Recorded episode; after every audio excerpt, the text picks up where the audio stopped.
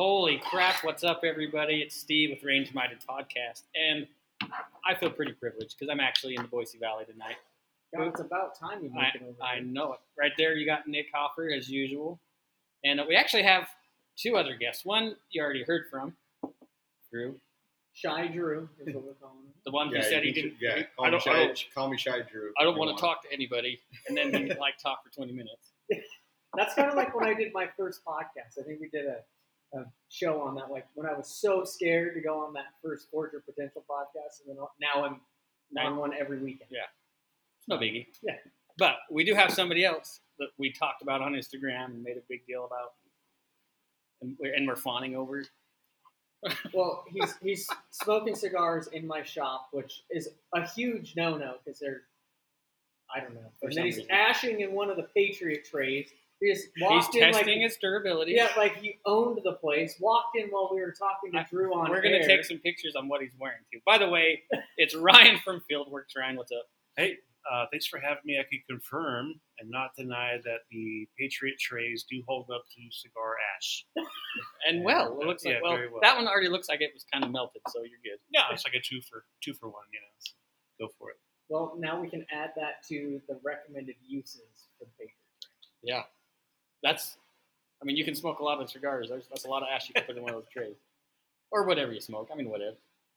Like Nick's neighbors. Yeah, apparently somebody around the shop here is a big weed smoker. I mean, it's obvious. it is very obvious. So I went over to Terry's. Terry's, we've had Terry on the show before, and I walk in there and I'm like, dude. He's like, what? I was like, can you smell that? He's like, does it smell like weed? I'm like, yes, it smells like weed. It's like, well, I'm not smoking it. Like, I know. I wouldn't think so. Yeah, it's one of those things. Uh, it's not legal here, so I can't confirm or deny any kind of wrongdoing. But uh, uh, all around the country, where things have opened up, you can kind of smell things everywhere. It's really weird. Uh, I never felt the need to uh, push the envelope, so to Yeah. speak. But uh, I doubt that I ever would. Yeah, it doesn't appeal to me. No. When I uh, worked for said energy company, when I worked for looks like said, this said right here. yeah, when I worked for said energy company, uh, we did plug. plenty of uh, market tours in uh, Denver, uh, Mm. Colorado, Yeah. Denver, and Aspen, and so on and so forth, setting up for X Games and everything like that. So- French or Aspen. Oh yeah, um, anywhere anywhere that you walked, I mean, it was uh, it was something that you smelled on on the over there. I went. We went to Shot Show a couple years ago. I took my wife, and she's she's not used to any kind of smells like that. She's like, "What is that?" And I was like, "She's like, is that a skunk?" We're downtown Vegas. Sure, yeah, it's a skunk. I was like, "No, that's not a that's not a skunk. What is it?" I was like, "That's weed." Yeah, Vegas is bad. Bless their hearts. I, I still I haven't experienced the whole like wanting to smoke weed thing. 30, 33 years old and I could care less about it. Dude, I got a buddy that's like all about it. Even though he's he's like he doesn't say he does it, but it's pretty obvious. You know what's weird is uh, I grew up uh, born and raised in Southern California. It wasn't it wasn't a big deal, you know. Uh, as a kid, law enforcement, if you got caught with some sort of weed or on you, or uh, you didn't get in trouble unless it was over a certain amount of weight. You know, it's like a, an ounce basically. So whatever that is. Not that I know what an ounce weighs. But So, so because, you, because you said weight, so I remember there was one time when I was a teenager and I saw a pound of weed and it was like a big black trash bag and I was like, holy shit, that's a lot of weed. yeah, Like a pound is a lot. Like 25 gallon trash bag. yeah, it's Yeah. a lot. Yeah, especially if you don't way. smoke, it's a, it's a lot to look at. But if you're a pothead, it's not. You can You're like, you're like, oh, that's Yeah. a weekend. Yeah. I'll burn through that a couple months. Yeah, uh, but they don't. Uh, the law enforcement in uh, Southern California, ever since I can remember, really, and I'm 42 now, uh, they would just, if it was less than an ounce, they would just have you throw it on the ground and step on it and just kind of whisk it off into the wind or whatever, and you would just get cut loose. Uh, anything over an ounce, you get, you know, you might get a ticket or something, but everything over an ounce, you get hooked up. But uh, so that being said, it wasn't that big of a deal to most dudes that were floating around. It's like the cops are, you're not even going to get in trouble if you have it. So what what's the uh, risk reward ratio? Most there? people don't get in trouble now anyway. Yeah, yeah. So They don't, they don't get in trouble in California for DUIs anymore. Yeah. Like I have a good, I have a really good friend that I graduated high school with, and he's a uh, he's a sheriff over there. And I was like, um, I was like, hey, how's everything going over there? And he's like, oh, you know, with all the law changes and everything like that, he's like literally like somebody who who's somebody who's drunk driving. Like literally, we hand them a citation, we tell somebody to come pick them up, and then that's the end of it. Like we don't even take we don't even take anybody to jail anymore. Well, they don't want to burden the jails, right? They don't want to put too many more people in there. like he's Well, like the war it's, on drugs is over now. So, And who won? I was just wondering. well, I'm gonna say that the government won because they got to put enough people in jail to make a whole shit ton. Well, of the only way, license plates. the only reason the government won is because they're playing both sides of the team there. True. We can sell drugs and we can buy drugs. Control the flow. Yep. Right. Supply and demand. Anyway, so Ryan, for those of those of them that don't know, listening to this show, because we just kind of jumped into it because we Yeah. were having a really good discussion off air, And I got my ass chewed. And- Why aren't you recording, Steve? and I told Steve, you know, we should have started this like 15 minutes ago. Um, Oh, yeah. What what do you do? Just a quick, whatever you what what can you say that you do? Yeah, so you, you got to drop a couple of octaves first. You know, hello, my name is Ryan Atkinson. I handle security matters for celebrities abroad. Uh, uh, I look after I look after rock stars and pop stars, basically. So the last 20 years, I've been on tour with um, celebrities from all across the spectrum. Whatever you listen to, it's usually rock. The last uh, 12 years or so. Um, but yeah, I look after. Uh, when I tell people I look after rock stars, like, what does that mean? Look after? like, what are you talking about? Uh, uh, security. So if you come out and tell people you're a quote unquote bodyguard, uh, it comes off as a very douchey. Uh, people that are in the security world don't call themselves a bodyguard no matter what. Uh, nobody that I know or work around has ever called themselves a bodyguard. It's kind of like a let's say diminu- diminutive, diminutive, Demeaning? Uh, uh, it's kind of a you're lowering yourself. You're, you're, you know, you're a security director. You look after people. You do more than security. Uh, security is one aspect of what you do. yeah, we heard a fantastic story that we're not going to talk about. Oh, okay. Unless you want to talk about it. Oh no, no, that one. No. if we're uh, if we're bending the law, I don't talk about it. Yeah. there was no Uh, bending of the law. Well, not for my sake. Yeah, but you're for safe. the people that are helping me bend Yeah, the well, law. that doesn't sake. matter. Yeah. I could never throw those guys under the bus. I could would never no. suggest that anyway. Yeah. So you know, uh, it's weird in in the rock and pop world. If you're someone that's of high profile and you're a celebrity, you get away with a lot of things. Uh, you could you could bend the rules, so to speak. So I've lived in that area for the last you know two decades. So uh, the way I act around people is indicative to the way I live Sure. on the road. So I try to keep uh, everything sorted out and squared away as much as possible. But there's always a gray area in my world. So that's where I live. It's awesome. Well, there That you go. If you didn't, if you didn't know who Ryan was or follow Fieldworks, now you know. And, and maybe even some of your favorite celebrity pictures. If you see him on tour, you might have seen Ryan standing. Who is who is that person that you always post pictures with? It's a it's a female. What was her name? Oh, let me think.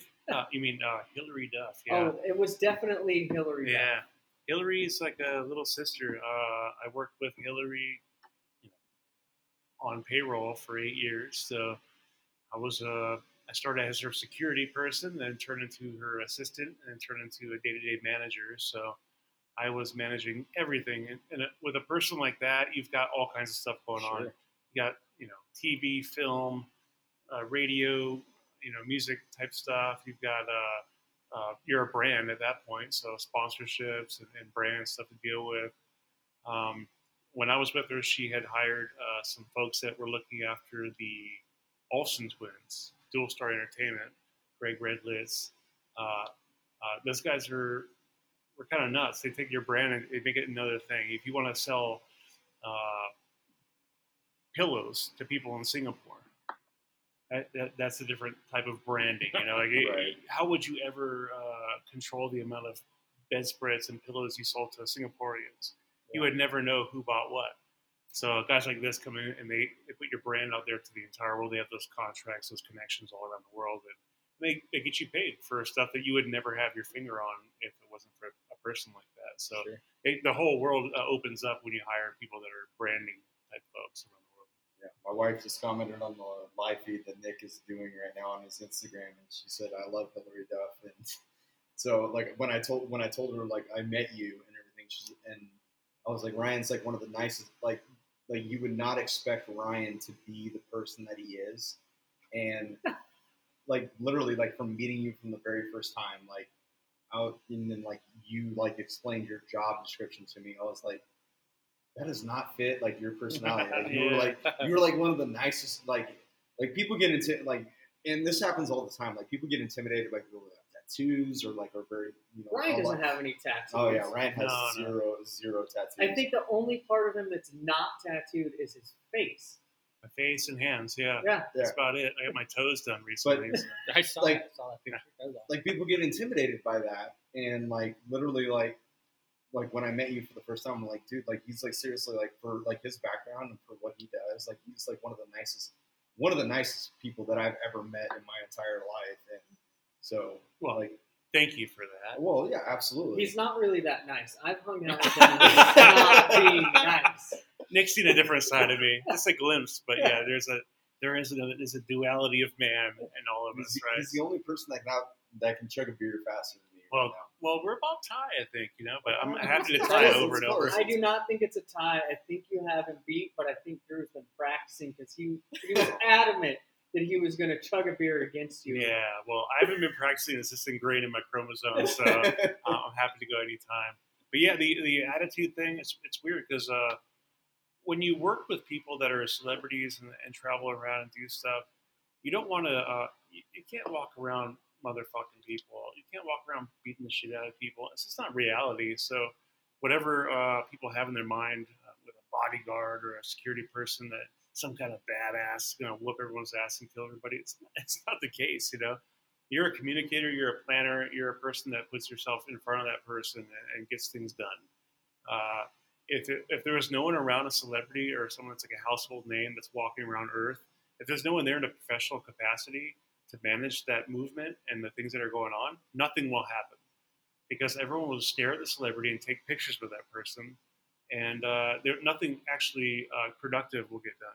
So you have to have somebody around that'll push the schedule, push the itinerary, and just in a nice way, get things done, make the connections, and, and have an understanding of what we're doing. You know, so uh, you should know what you're doing before you go in, but uh, it's a clarity. You could turn around to your client and say, "Here's what we're doing: three 15-minute interviews, and we're going to start in 10 minutes. Are you good to go? What do you need? Here's what we're talking about. Here's your talking points. Here's what you're promoting. Go." I feel like I need to hire Ryan when I go to events because I spend the whole time bullshitting over here. Ten minutes over here turns into an hour of me talking, and then I turn around. I'm like, "Oh shit, I was supposed to be there." Yeah. Like I understand Oops. exactly what you're talking about. getting sidetracked is a thing, and that's what I'm there for. Is to have my watch on, to point at my watch when needed. You know, no, no, uh, five minutes. It, uh, good interviewers will stand, will sit there face to face with your client while you walk behind your client and do the, the five minute call. You know, last question, last question. Oh yeah, you know, there you go. They give you the quick nod and just keep talking. So you might see that in Yeah. Entertainment Tonight or, or whatever interviews now. Someone looking up and going, okay. uh, good interviewers will will do that. Will understand what you're doing as a handler. So, do you outside of the security and the things, the direction that you're doing now? Is there a, is that your background? Like, did you do this before? Uh, so I haven't done anything else as an adult uh, in my life. Uh, I started doing security when I was 22. So uh, I graduated from University of Kansas. I played football, graduated. Uh, NFL wasn't in my cards. It's not. It's one in one percent, two percent of kids' Sure. cards. So it, wasn't. I'm the 98 percent that didn't make it to NFL. It's not a failure. You just didn't make it. You know. So I got hired by a guy named Pete Beadle out of Kansas City. He ran a company called MPB, and uh, he hooked me up with uh, Pearl Jam. And I went out as a 22 year old, uh, and you know, I became Pearl Jam's venue security person on tour, which Right is on. you know That was your first. my very first job as an adult was Pearl Jam, yeah, Riot Act tour. So it's weird to get thrown in the deep end like that, and there's some failures along the way, which you know, I'm not ashamed to admit. I'm a Well, kid. it helps you grow, right? Well, yeah, I came out of the bar. You know, I was, I was bouncing at a bar in Lawrence, Kansas, and now I'm security director for the band Pearl Jam, a band that I listened to as a kid. You know, I listened to the Ten album over and over on my tape player. So uh, Every little kid's dream. yeah, it's weird, but you know, once you get introduced to the band, you're like, these are human beings. Okay, the band. Here's what we're doing. You understand the the, the uh, what what they're doing out there. What what why are they there? It's not for fun. It's a business, you know. So the more you get, you know, ingrained in the business aspect of things, the more you start to understand as a security person what your job is, and it's to avoid litigation and to avoid any kind of uh, the band getting pulled into court for whatever they didn't do. You know, it's just, uh, everybody wants to sue famous people, rich people for whatever different reasons. So your job is to kind of curb that, be proactive. So I know that you've told me that you've traveled to a lot of different countries. This kind of takes us over into the things that you do outside of the glitz and glamour of running around with celebrities all day long. Um, we've talked on the show before uh, about some of the training that you do, but before we get into that stuff, kind of kind of tell us what it's like to travel to other countries. I know you can't we can't carry guns in these other countries, so I think that you told me in the past that's kind of where all of this other training, the knife stuff, the hand to hand, the uh, evasion type stuff that you teach other people, like that's where it came from. Yeah, uh, people in the United States get very comfortable with their pistol or their firearm. Yep. You can carry it everywhere. As long as I have my pistol, I could shoot any human on Earth and just win the fight. Uh, It's American dream, right? yeah, it's, it's the American way, right? We have our pistol and do stuff with it, and we're good at it. Once you take that off, you realize what it really is, you know. And uh, you know, I spent a lot of time in Europe, Southeast Asia, South America, you name it. I'm all over the place. You know, in the last 20 years, I've worked in 53 countries, right? So it's a lot. Uh, you move around from jurisdiction to jurisdiction. I've got news for you. You cannot carry your firearm as a personal security person in any other country. Right. Canada, Mexico doesn't really matter uh, unless you're on some, some sort of government paperwork or uh, contract work. It's not going to happen. You're not going to get hired by a celebrity and be the quote unquote bodyguard and travel with your gun and shoot people. It doesn't happen. It cannot happen. Uh, so you start to learn how to source things locally. So if I can't pack it, source it. If you can't source it, pack it type thing. So uh, you learn how to figure out. You learn how to figure out how to, how to get things locally everywhere you go, without saying too much. Uh, you rely on people that are local to take care of you and to give you what you need. And that's a weird bond that you have to form over years or over time. Uh, when you meet somebody new in a different part of the world, you don't necessarily trust that person, even Sure. if they're a security counterpart. You just don't really believe what they're saying, and you're vigilant and you're all over them.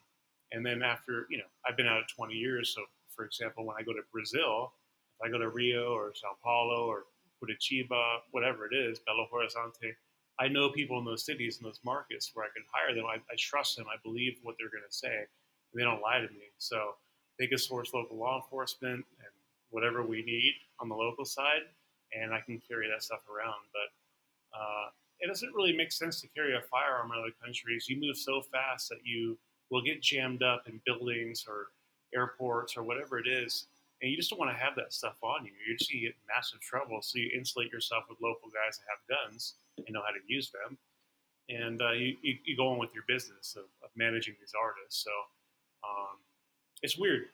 The, the world of security becomes a management uh, world at some point, and you have to think of yourself as a manager, not a security person at, at a certain level.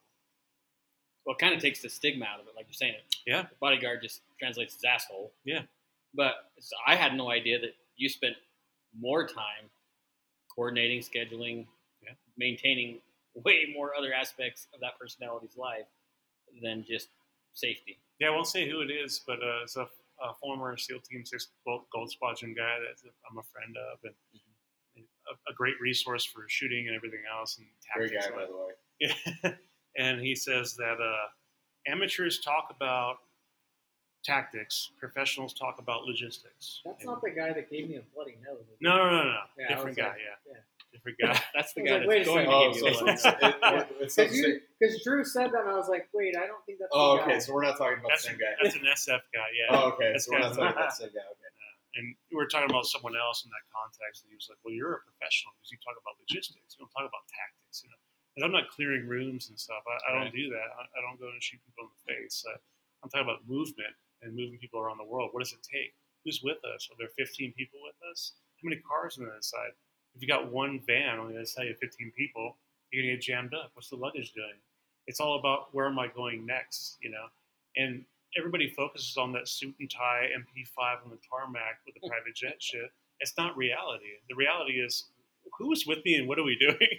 I can only imagine like how much shit is going through your brain all the time while you're working. Constantly. Like everything that's ha- I mean, we talk about situational awareness on the show. We talk about knowing what's going on, but you're literally watching and seeing everything and having to figure out your next three to four moves with 15 people in tow. Yeah. You, you can see anyone with half a brain can see what's happening in front of them. It's not about that. It's what's happening next. Yeah. So it's being good at that. Where are we going now? Okay, that's cool. What is what's on the schedule the rest of the day?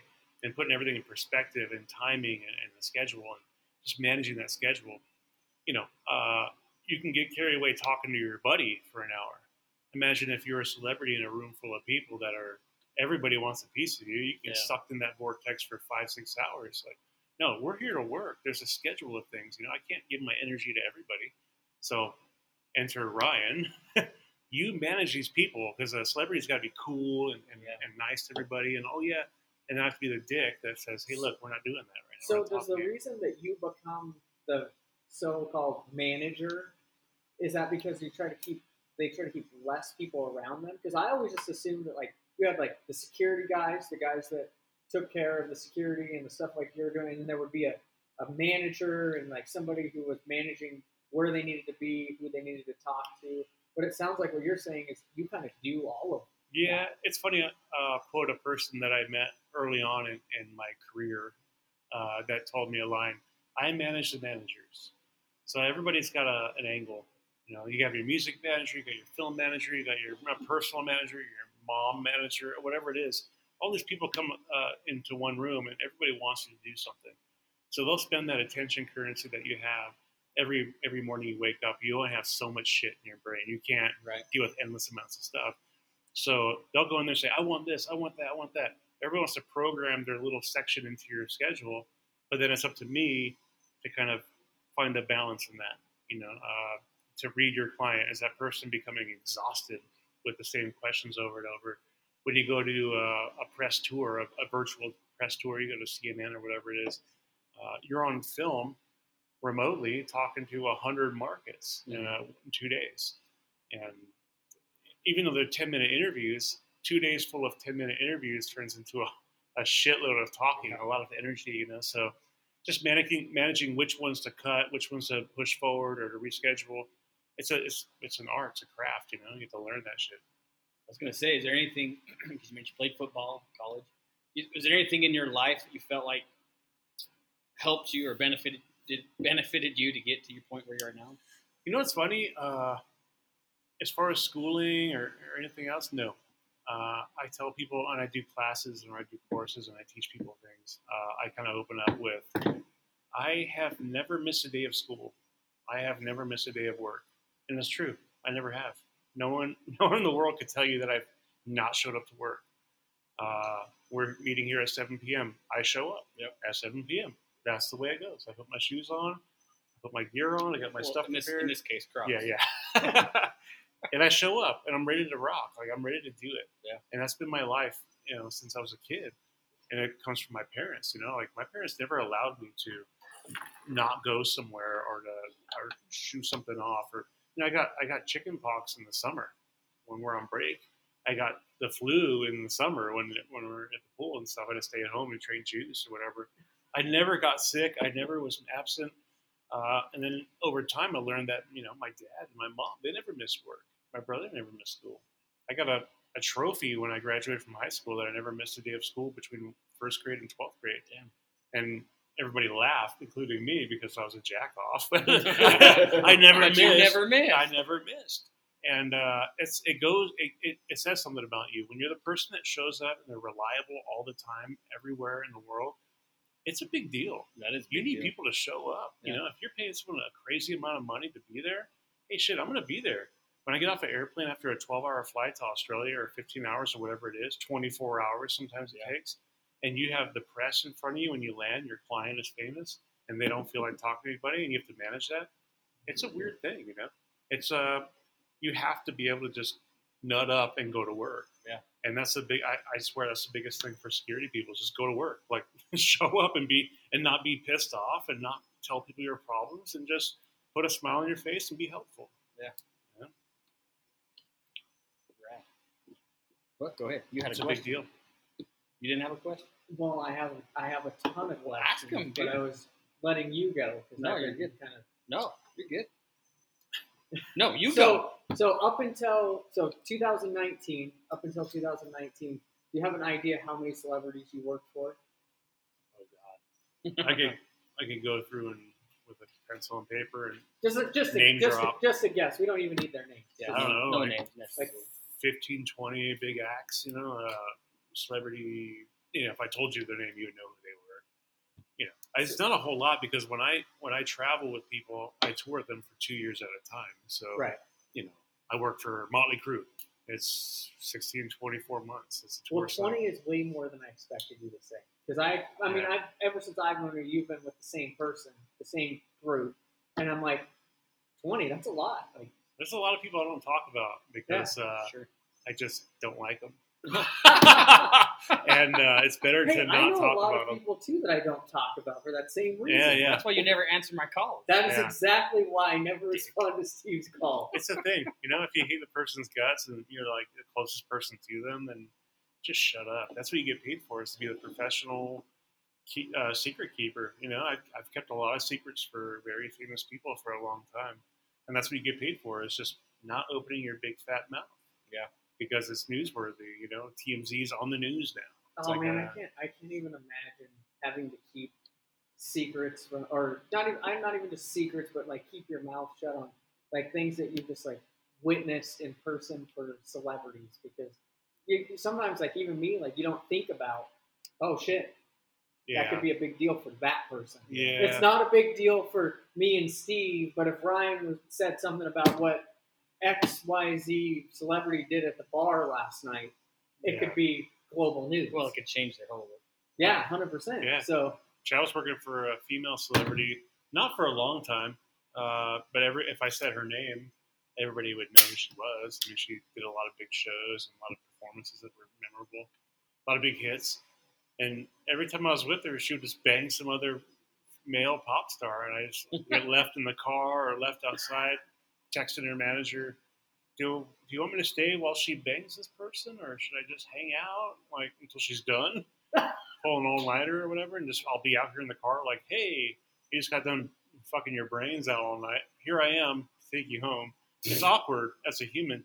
So uh, you know that one didn't really work out, but uh, I'm not into all that. You know, I'll do what I can. so I guess so up where 2019 is where I was at. So doing management for these for these stars, doing you do uh, rock stars now, so you're doing concerts, and COVID hits, wipes that out, and you took kind of a turn, and that's kind of what everybody who knows you on Instagram really knows you for, is what you've been doing for about the last year and a half. Which so let's let's transition a little bit away from the celebrities and let's let's talk more about the training that you've been doing and the, the knowledge that you accumulated over these years of doing all this management. And now you're you've got you're still doing the management. You're so, I was just when he walked in I'm like oh I didn't know you were working last week when I was texting you. And you're like gotta go. Gotta move these Yeah. guys off stage. And I'm talking to you about some dumb holster shit. Which happens. and yeah. I'm like I'm like oh shit. Yeah go yeah, shit dude I didn't you even res- talking to me? yeah I didn't even respond just in my head I'm like what the hell's he doing texting yeah. That's a weird part of uh, life for a person that, that travels with a celebrity or celebrities. Uh, is that you have to manage your life at home, all the people, your family, when people that are celebrities are in your face and they're doing stuff with paparazzi or you know fans or it could be a hundred thousand people in front of you, and, and you have to manage that. You know your attention to go and go in so, so, so many places. You know, so I mean I've been in stadiums full of people texting my girl. You know, like I, I can't talk. and people that are around me long enough just know, like, leave him alone. He'll get back to you. I always circle back, but there's just things that require my attention. But uh, the training stuff, yeah, I've been training, uh, going around teaching folks things that are inside my skull, things that have been bouncing around my head for a number of years. And I've had a lot of good instructors or people that have taught me things over the years. And uh, it's funny when you learn things, it's just knowledge transfer. They're just telling you things that they heard from someone else or pressure tested or whatever. I just took all these things that have been told that I've, I've listened to with my ears and I've processed in my brain, just kind of regurgitating it to folks that uh, in, in my life, in my from my world perspective, you know. So uh, every time you take in information, you always make it yours, you know. So it's just like, how can I make this mine? How can I make this uh, mean something to other people, you know? So uh, I've been teaching people a mixed skills course around the country uh, based on the things that I've learned over the last 20 years and in my professional life, uh, with in the light that I see it. So in my lens, so to speak. So if you were to describe the training that you do, like what's a like 15 second, 30 second, Oh God! what would you- what would I What's your expect? elevator pitch? Yeah, if what would I expect to come to a class? if you've ever uh, sat there and listened to me for two days, in my two day class, it's like a it's a brain scramble. People leave, they're like, I don't even know. It's gonna take me a while to, to come down from this whole thing Yeah. because I just throw shit against the wall or your brain and see what sticks. You know, whatever. When I say things, certain things will make sense to you. So I try to cover all aspects of the, of the whole, uh, both ends of the spectrum, so to speak. Um, but I talk about myself and what I've done because I think that any, if anyone tells you something as an instructor, they should tell you who they are and what they've done. Because if they don't, then they're full of shit. If you can't verify what they've done, then they're full of garbage because you should have some sort of background, uh, some sort of backing before you talk to people about stuff. Sure. Um, so I talk about myself quite a bit, and it's usually interesting. I think I tell stories about you know the, the people I've worked with, and, and I try to break it down to the, the dynamic and the I aspect. think one person that will probably never run out of stories is Ryan. Yeah, I don't run out of stories. it's all New York Times bestseller stuff. It's good. Yeah, you're gonna That write is- a book that in is 20 years. One day. amazing. One day. So I talk about myself, and I, t- I go into this nerdy uh, situational awareness stuff. So uh, learning how to uh, pick apart your brain and why you process things in a certain way. I talk about that for a while. Then I talk about deconstructing environments, going into a new environment and just breaking it apart, uh, looking at things in a different light, basically. So, you know, in some respect, looking at things like a bad person that's about to do something. So that's a big deal because we don't think like bad people. We're all good people. We don't break the law. And uh, when you go into a space ready to kill somebody, you start looking at things in a hyper aware fashion. So you start, everything gets analyzed carefully. so to do that and to just kind of scale it back and, and figure out how to make that work in your in your day to day life, I think it's a big deal. Uh, so I do deconstructing environments, and then I talk about targeting soft tissue with edge weapons. So uh, modern knife design, reverse edge design, killing people with a knife, etc. And uh, then I go into counter custody stuff. So it's an introduction to counter custody. Counter custody being kidnap, ransom. It's been something that's been on my plate for forever, really. You know, uh, traveling to South America, Southeast Asia. It's been a thing to mitigate counter custody, uh, mitigating kind of a kidnap ransom situation. So when I go into other countries and I and I with with a billion dollar uh, package in my in my jet, I have to constantly think about you know getting kidnapped or what if we get abducted or, or whatever it is. Uh, what's going to happen next? So it's been something that I've been exposed to a lot uh, over the years, and I just want to pass off whatever I've learned over 20 years to people that want to hear me talk. So, and I would think that what you were talking about with like knowing what the bad guys are thinking, things like that, and uh, breaking that down, that's something that in your career that you have to do in order to protect these people. Know what what the threat is thinking and where that's kind of I don't know. Yeah, it's a funny thing because when you work for celebrities or famous rock bands or someone high profile, you attract all the government agencies. You know, so if I'm in Central America or South America, you best believe that the mayor or the president of whatever country or city I'm in is going to show up because it's a it's an event, it's a national Yeah. event. So if I'm in uh, Paraguay or Uruguay or whatever it is, the president's coming to the show. You know, he's going to show up with his security detail. And it's going to be a scene.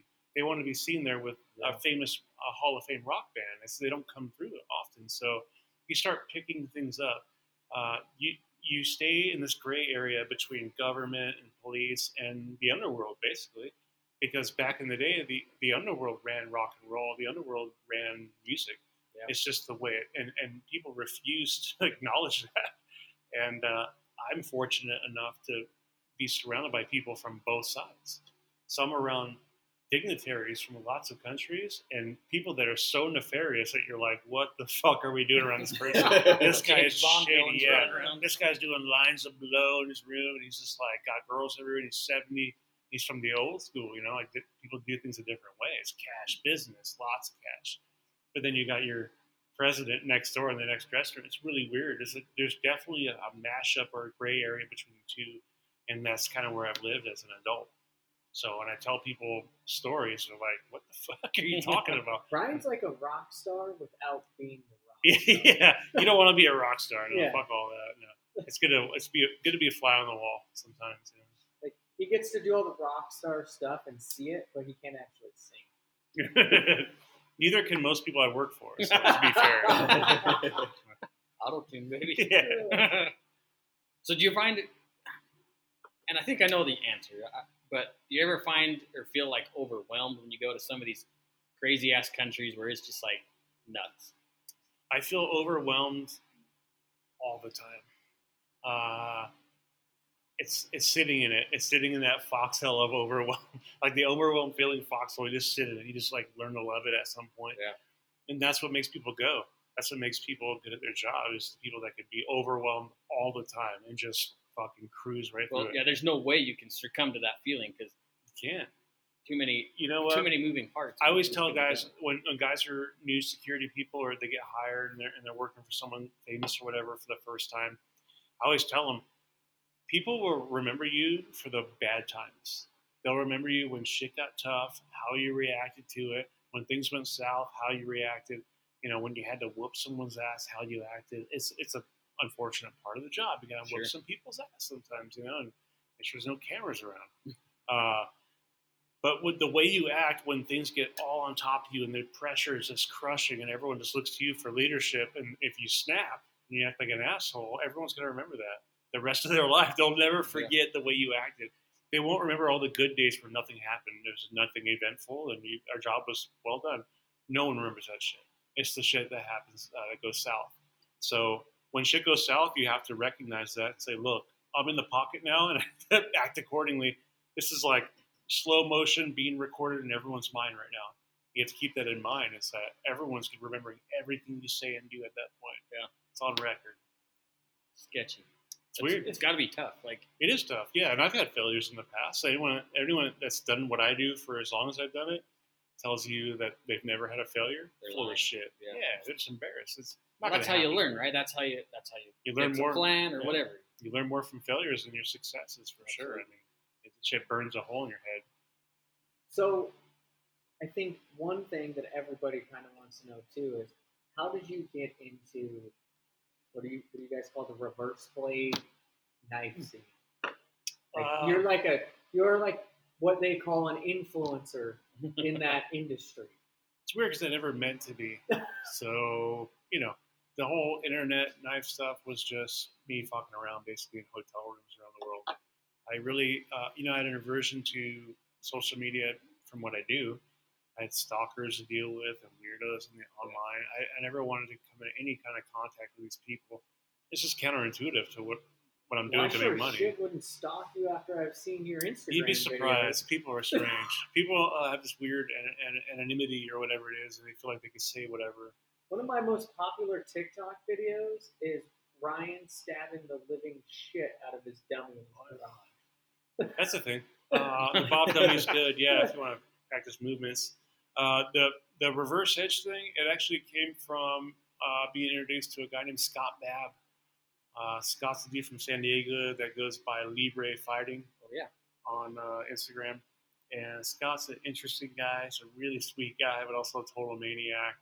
Uh, love the guy. Uh, he's got an interesting way of looking at knife violence, not knife fighting. There's no such thing as a knife fight. Uh, at knife violence is just uh, breaking apart everything, all known data. So there's a certain amount of data that's available to us. Just take all of that in all at once and break it down.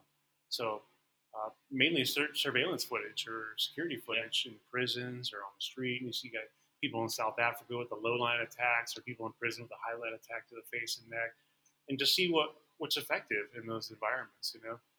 And Scott did his own uh, pressure testing in, down in Mexico with live subjects and live, you know, law enforcement people, and they went to work. Without saying too much, uh, the stuff that he had, uh, you know, theorized over the years was true. You know, it was pressure tested and it became true. So uh, it's not, you know, go in your garage and do, you know, drunk karate for the internet. it's actual stuff that's been used on human beings in the last ten years. You know, so. Uh, Scott Babb's been a big influence on me, and I just subscribe to that way of thinking and that way of uh, fighting, really. Yeah, Libre. I find that an interesting. I don't want to say theory, but I guess doctrine would be almost a better way to put it. Because I do some martial blade stuff, you know, because I find edge weapons I uh, find them scary. they're as shit. they're scary as hell, but they're also really effective when you use them right. Yeah, it's pretty gross to think about. I mean, you start doing organic medium testing, if Yeah. you're when, starting I, soft tissue. when I sat in on Ryan's class over at Forward Movement that day, I've watched him mess around. He's talking. he's shown me stuff. Like, but when I saw, I was like, "Holy shit, you're you're fucked Yeah, if he gets at you with a blade." yeah. It's one of those things. Yeah, Not to mention, I loved the part. The part that really stuck with me on like the mentality part is when you talked about a lot of the methods that you were teaching came from criminals, came Mhm. from Yeah. people who are locked up in prisons, and the way that they use anything that they can as weapons. And then you talked about those not those blades and how you're you're not just stabbing and wildly cutting. You're actually like when you take the class, if you have that red tape and you're talking Yeah. about the arteries and Yeah. you're you're slashing the arteries, but you're also stabbing in the like in the face. I would have never Yeah. thought to stab somebody in Yeah. the face. it's weird because uh, we can go to firearms instruction, firearms courses, basic pistol, carbine, whatever it is, uh, vehicle, carbine stuff. What you can break it down to every situation possible, and it's all cool. USA, American flag, great. We're we're killing people. But when you start American talking about flag Crocs. yeah, but when you start talking about stab people in the face, everybody goes, "Whoa, whoa, whoa!" That, that's, That's- exactly That's it. the too. I even- money maker. Yeah. And I watched the I watched the people in the class. So like I've I've seen Ryan's stuff. I've talked to Ryan. Like I've I've seen his videos. We go we, we go out and have beers together. And he comes to the shop, and so we talk about. But you watch the people in the class. You watch people sitting in the chairs, and They're he like- says the first it's two strikes to the face and a palm to the, and they're like, what? Yeah. Yeah, it's Like- weird. It's that it goes back to the. Excuse me, are you a doctor? You know, like, Do you know that man's dead? Uh, when we shoot things, you go bang bang reholster. It's like no, that's a human being you're trying to kill for a good reason. Yeah. If you're trying to kill, you shoot him to the ground. You're not a doctor. You don't decide whether he's dead or not. Keep that pistol out until the threat's gone, right? Threat's Well, I tell people that all the time. When you're talking about holsters and reholstering, so it, it triggers a conversation I have daily here. When people are talking about reholstering, you know, why are you reholstering your gun? Speed reholstering mm. is not a thing. That's how you lose. We are not going back to the holster Yeah. fast. We're coming out of the holster fast. We're keeping the gun out until the threat is 100% gone. And then we might put our gun away so we don't get shot by the police Yeah. when they show up yeah, yeah. Exactly. but we're not speed reholstering. That's not reholstering is not the important No. side No. of a gunfight. and it's amazing how many. what- I know this isn't. We're not talking about gun classes, but it's amazing how many people I've interacted with in classes that are like, they, they think they need to get in the holster quickly. I'm like, why? Yeah. It's What's a good way to shoot Point. yourself Is the after you threat just down? saved Is the threat Yeah. still moving? Like, Nobody No. wins a gunfight by No. putting away their gun Yeah. first. exactly. You don't get points for that. Oh yeah, you pump you pump three rounds on that guy, but you know, is he still moving? Is he still a threat? Is he still moving towards you? Yeah. Like, Are there other threats in the environment? Exactly. I don't know what's going And on. that's I- the other thing people don't even think about. I Yeah. think one of the biggest failures in training has been when people have been trained to one, one, two, one, like two to the Failure to chest, one to the, and then they stop, and then they reholster. Well, what if you missed that second shot and that guy is still actively engaging you? But because you've done it so many You times, get that scar. You've Yeah. gone two to the chest, one to the head, or two to the chest, and you you've shot that box, and you you've checked the boxes. that guy's still coming at you because who the hell knows why. Yeah. But That's now you've put away your gun. Yeah, people don't really talk about uh, knife violence in that regard either because everything that's in our mind when we talk about killing somebody or defending ourselves from somebody, our family, or doing the righteous thing, we think about gun violence, you know. So I shoot somebody, it creates this giant wound channel with a 5.56 or a 9 millimeter or 45 or whatever. And it, there's a lot of energy going into that human being. You know, you can see with ballistic gel or whatever it is. Right. Um, with a knife, that energy is not going into them. So that's a big part of a gunshot wound is the energy that goes Oh, in the body. It's everything. I mean, a, a two two three is like a twenty two. I was gonna say, without that energy, that two two three Yeah. would just it would be a needle. Exactly. you. People just keep Yeah. fighting through it. So with with knife violence, not knife fighting, you talk about stabbing people and targeting uh, arteries and whatnot, and you're fighting all the way through. You're fighting them to death, basically. So. Uh, for them to circle the drain and to bleed out and to lose consciousness and blood pressure and everything else, you should not stop until that person's down on the ground, bleeding out, bleeding to death. Really. So teaching people that aspect and that, that way of thinking is uh, shocking to a lot of normal brains, you know. Yeah. Well, Matt, Steve, we've talked about like the mindset of concealed carry and, and gunfighting and things like that. That's one thing, like especially we're in the shop today over at, at my shop, and people who come into the retail store and we are new to carrying a gun, and I talk about the mindset of concealed carry and, and potentially having to take a life. Some people don't realize, like, when you put on your gun, why did you do that? Yeah. You did that because if somebody threatens you with bodily harm and death, you're going to potentially take their life. And that's why we carry guns is to defend our lives with deadly force. Well, when you talk, Ryan talks about knife violence and things like, you, you, you don't just cut them to, to get them to back away. Like you, you pulled a deadly weapon for a reason. Those people are are in- coming toward, and I just don't. I don't think a lot of people take that into at the grasp that it really is. Well, and sometimes people don't even know they're stabbed, right? You know, Yeah. That guy punched Yeah. me. What the heck? Yeah. A- And then they're wondering why they feel that warm, drippy feeling. Yeah, my shirt, my shirt's wet. It's weird. Uh, you talk to people about. Uh, uh, I forgot what I was saying.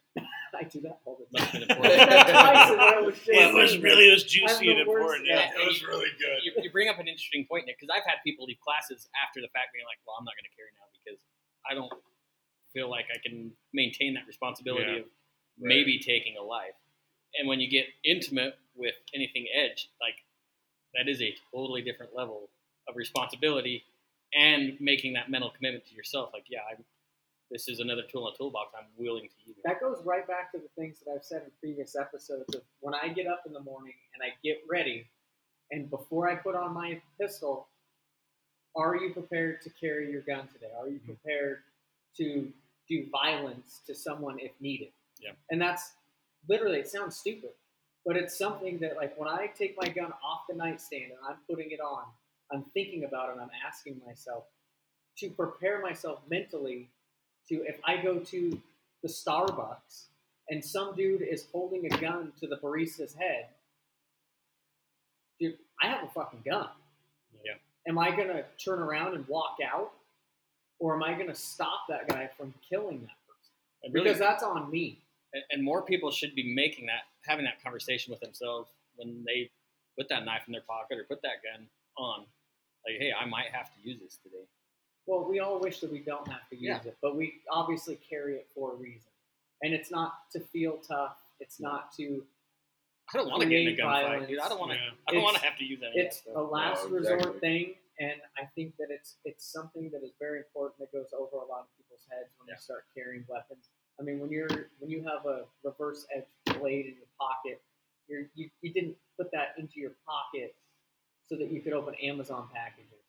You, No. you did that because you weren't. Car- I mean, obviously, It's we, gonna happen. obviously we do that. like we do that with Depends on those blades, but the reason we're carrying it is either we don't have a gun, we can't carry a gun like you when you go to other countries, or if we need to, we're going to use that as a violent weapon to defend ourselves, our kids, our Yeah. lives, and and that's why we have it. So we have to keep that in the back of our head that that's not just a pocket knife for Yeah. opening Yeah. boxes. That's a that's a life saving tool. Yeah.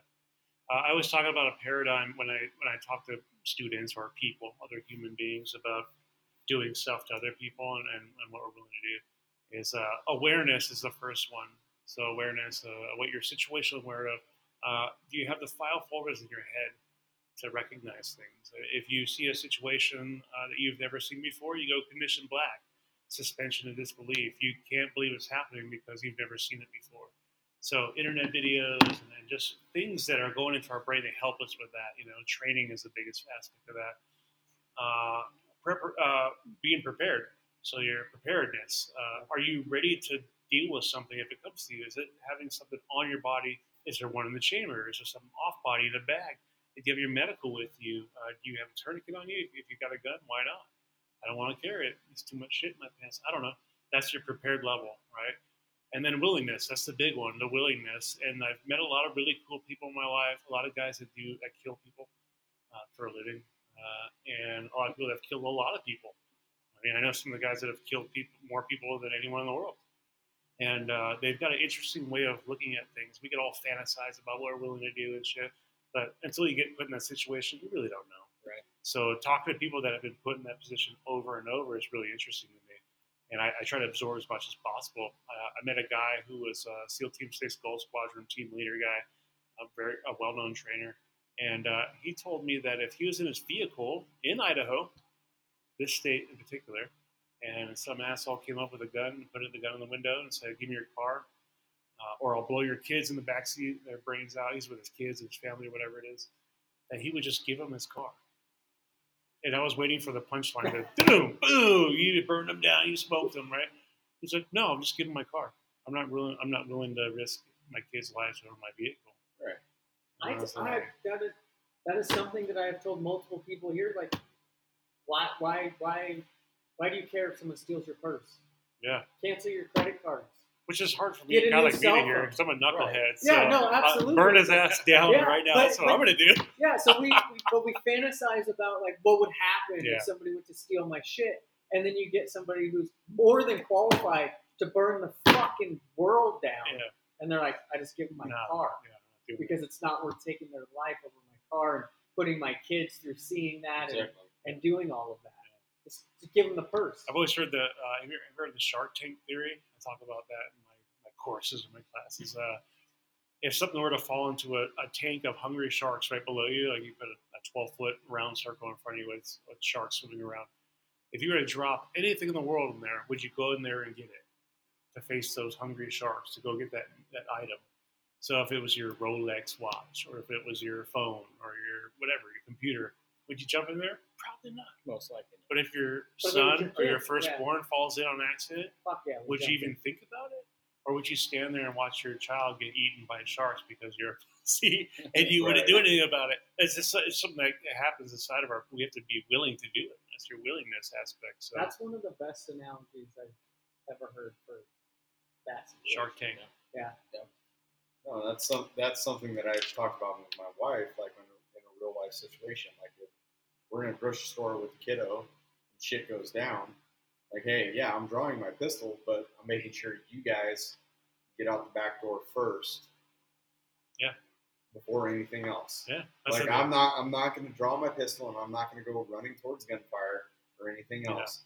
I'm going to draw my pistol. I'm going to make sure nobody's shooting at us, and we are sneaking out the back door. Yeah. And we are and we are getting the hell out of there because my number one priority in you know well, in my life my wife and my kid. Yeah. That's my number one priority. I see where I Anywhere, rate. huh? I see where I rate now. Sorry, love you. Sorry. But that's my number one priority. Like anywhere, like anywhere we go out, like my wife, like you know, she'll try. Like when we go to breakfast, and you know, if she sits down in, in the seat that's facing the front door, I tell her no, switch me seats. I want to see. I want to see what's coming through the front door.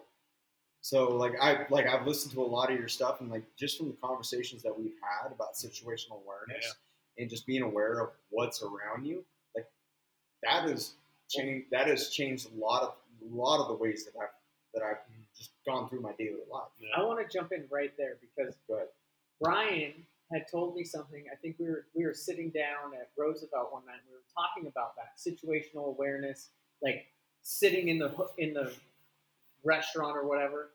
And he made a, a a statement. He said, "Well, where's the kitchen? Where's the entrance to the kitchen? Yeah. because there's always a back door in the kitchen." And I thought, "Fuck! I've been in the restaurant industry half my life. I never even thought Yeah. about evacuating through the kitchen." And then he goes, "Yeah, you leave through the kitchen." Everybody's watching the front two doors, the, Yeah. the Front door, main exit, Yeah. but the people who leave through the kitchen, they slipped Yeah. through the cracks, and you're you're out of the situation. You're gone. You don't Yeah. have engagement. And guess what? It's not locked, and there's a push bar on it because Yeah. of U.S. code, and I understand U.S. code. Yeah, and as soon as he said that, I was like, "Shit! I've I've been missing an entire exit my whole life." That's the third exit you don't think about. It goes back to the, the, the OODA loop, you know, uh, when you observe and orient, decide, and act. It's like, so someone walks into the restaurant that's shady. I observe them, and then I might orient myself towards them so I can observe them uh, better. I might orient my pistol on my waist. It might be on my three o'clock or two o'clock. I just want to touch it, make sure it's there, make sure that the handle's poking out of my underwear, whatever it is. If you carry a gun, you understand uh, orient, decide, and act. You decide what you're going to do, and then you act on it. And acting might be running away, and that's where uh, you know alpha type dudes get stuck in the OODA loop. Is like decide, act, decide. I think about it, act, shoot that motherfucker. We only think that way. We think linear. We think about we're going to be the, the hero. We all want to be the hero in our own story, but decide and act might be run away. Run by myself, yeah. Yeah, bust through that window and leave because maybe you don't know the you don't have the unknowns in your head. There could be five guys outside. you Well, don't know. Ryan or Drew, sorry, you said if you're on your own, but even if you're with your family, like when you get your family out the door, like you're not going to necessarily come back into the situation Not necessarily. No. because if you've already gotten out If of out into the parking lot, out to the truck, and you have the potential to to leave, because I think this is something that Ryan had said to me was like, I don't want to have interaction with the law enforcement. I don't want to answer the question. If I'm out of the situation, I just want to go. Yep. I want to be as far away from it as possible. So if you've done your duty, which is to protect yourself and your family first, or your client, whoever it is that is is your obligation. Obviously, we want to help other people. We want to help disarm the, but we have a priority, which is our family or the people who are paying us to protect them. Yeah. So if we've gotten them out, we're not doing them a service by leaving them in. and going back to help other people. Right. Because especially if law enforcement is already on scene, we're definitely not going back. Yeah. Goes back to that old rap line. Every family is not filled with gangsters. That's real. Right. Like uh, everyone that's with you at the table is not going to get up and shoot somebody. Likely, you're the only person at the table that's going to do it. So, what about the other people? How are they going to react? Uh, suspension of disbelief, condition black. I go blank. I don't know what to do. Ah, mouth open, uh, freeze in place. Probably. Or what if on the, what if on the flip side, Ryan's on that side of the restaurant, Steve's over there. Today's the first time they met. They're both thinking kind of the same way. If you're running back in with a gun, You could be the bad guy. Ryan might think Steve's the bad guy. I mean, Yeah, he's got exactly. that bald head. He he looks like Yeah. he could be a bad guy. So, Exactly.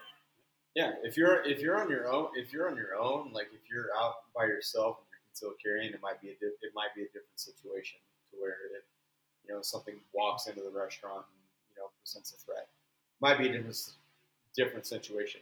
But you know when you got your family with you and the whole nine yards, there's a lot of different there's a lot of different things that come into play on that aspect. And so like the thing that I've made up in my mind is if something like that happens, my number one goal get my family out. Get my family out, get them to safety. I am not going back in. I'm not re-engaging anything.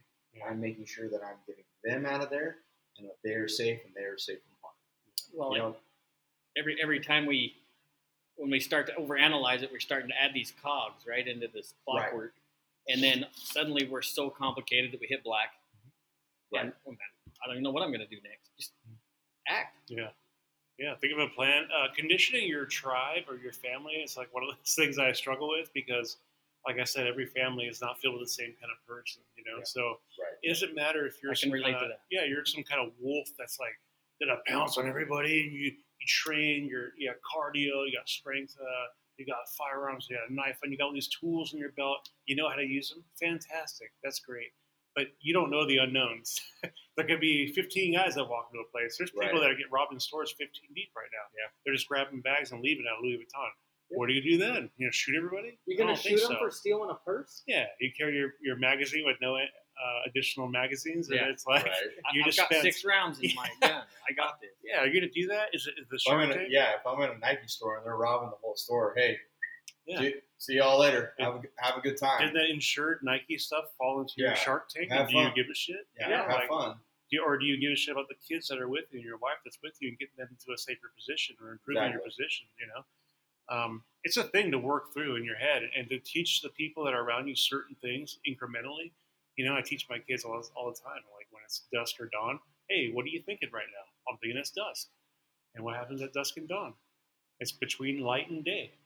So the cones and rods in your brain, your foveal vision, everything else, they think differently because you're confused. As a human being, you're confused. You don't know if it's day or light, so your vision is, is fucked up. You're not perceiving like 30, 40% of the shit you normally would. So you should know that. You should know that about your brain. Uh, when it's dusk to dawn, like you, you just, it's half light, half dark. You're not seeing everything because your brain is confused. You should know that about your anatomy and your human body. There's a nugget right there. Yeah. For those of you listening. Yeah. So when I get up and I drive my kids to, to school, a high schooler he goes to school really early. What is it? It's dawn. You know, like I know, I know. But guess what? She knows that. Yeah. She knows that she's not seeing things. She's not paying attention to really a lot of stuff around her. The, the numbers on houses, the cars that are parked in the driveways. You just don't look at it. You look at the things that are important uh, in front of you, right? Because you have attention currency you spend up, right? So you, you only see so many things throughout the day. You don't see everything. When you're driving on the freeway and you're going 80 miles an hour, you don't see everything off to the side. You see certain things. There's a baseline. You, you see anomalies. You see things that, that break your baseline Yeah. or under your baseline. You know, so um, it's important to, to teach people how their brain works and to understand it. You know, so gives them a, a, a heads up when, when things happen, when an anomaly pops up, you have to deal with it. Right. You talk about teaching your tribe, right? So I have a 19 year old son, and he's been on the show, and I've even talked about this on the show before. So every time we'd go into a restaurant, I'd be like, "Okay, where's the exit?" right? And so he got to where it was almost monotonous. Like he kind of got sick of it. but you know, and we'd constantly play games. How, how many guys with hats are in the Yeah. restaurant right now? we tell people OCE, so uh, overt, covert, exit. When you walk into a new structure, or a new building, or a restaurant, or whatever, what is in my face? There's overt shit happening. There could be speakers blasting. There could be uh, dancers. There could be Chuck E. Cheese, the band, the live Chuck E. Cheese band, and Chuck, you know, or, or whatever. That's it. Did That's you shit. watch over them too? Yeah, yeah. The stinky little piss balls. mouth freaks me out. Yeah. There, there could be things in your face, and guess what? Everybody's looking at that. And there's there's covert stuff. There's there's people that are suspect in the room that break your baseline. That guy's a gangbanger. That guy's a mysterious looking dude. That guy's fingernails are dirty. He's got bags under his eyes. Looks like he might be on meth. Whatever file folders in your head, you make conclusions about everything. We always try to complete a story about people and situations. We, we like to be the uh, unsolved mysteries person and just solve all the mysteries in the room. We do that naturally. If someone's walking around your neighborhood door to door, knocking on doors, you say, "Wow, he's probably delivering water." Why is that person doing? Yeah, he's. But you don't. You don't ever yeah, go. like a strange car drives down the street that you've never seen before. You're standing at you're standing at your front Yeah. window, like, why is this person driving down But the pay street? attention next time that Yeah. happens. You will complete the story in your head. Well, he's probably a, a Mormon.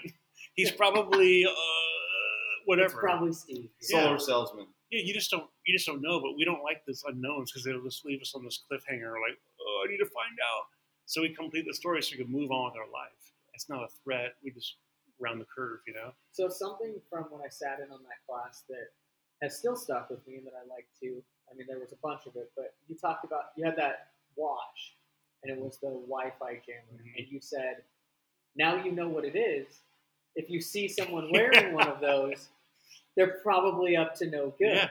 And so now, I'm, now it got me to thinking. I'm like, so if you pay attention to what things are bad and what bad guys use, when you see those, and this is what you were getting at, when you see those things, you will start thinking, Yeah. is that guy up to no good? Because why the hell else would he be wearing Yeah. a Wi-Fi jamming watch? There's no crime school. There's no university for bad Yeah. guys. They Right. learn like everybody else learns, uh, except for prison, where you put every bad person in one enclosed like- environment. That's the it's like the Yeah. Harvard of bad guys. But you, uh, people learn the way we learn. It's just uh, you have to learn things. To put file folders in your brain so that when you see them, you can understand them. and make your conclusions or, judgments based on those clues, those pieces of the puzzle. You can put it together faster. So I try to show people that are nefarious, uh, things that are nefarious, things that are things that people aren't uh, exposed to normally. You know, it's like you don't to know how to make chemical bombs because you're not going to put chloroform into a room. But here's how people do it. It's like, And well, now when I is see weird. people walking around with a big mason jar, with Yeah. a little mason jar inside, I'm like, that motherfucker chemical has bomb. fucking chemical Right. bomb. Yeah. So it's a thing, you know. Or I should, I should, I, I put a bunch of things out there and I say, look at all this shit you can get past security screening.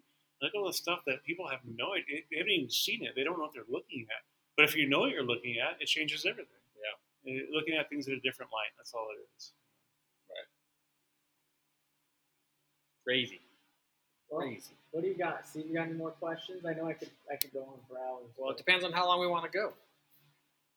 I don't know. Do you have more questions? Well, I got. I'm. I really want to ask the five questions. To Ryan.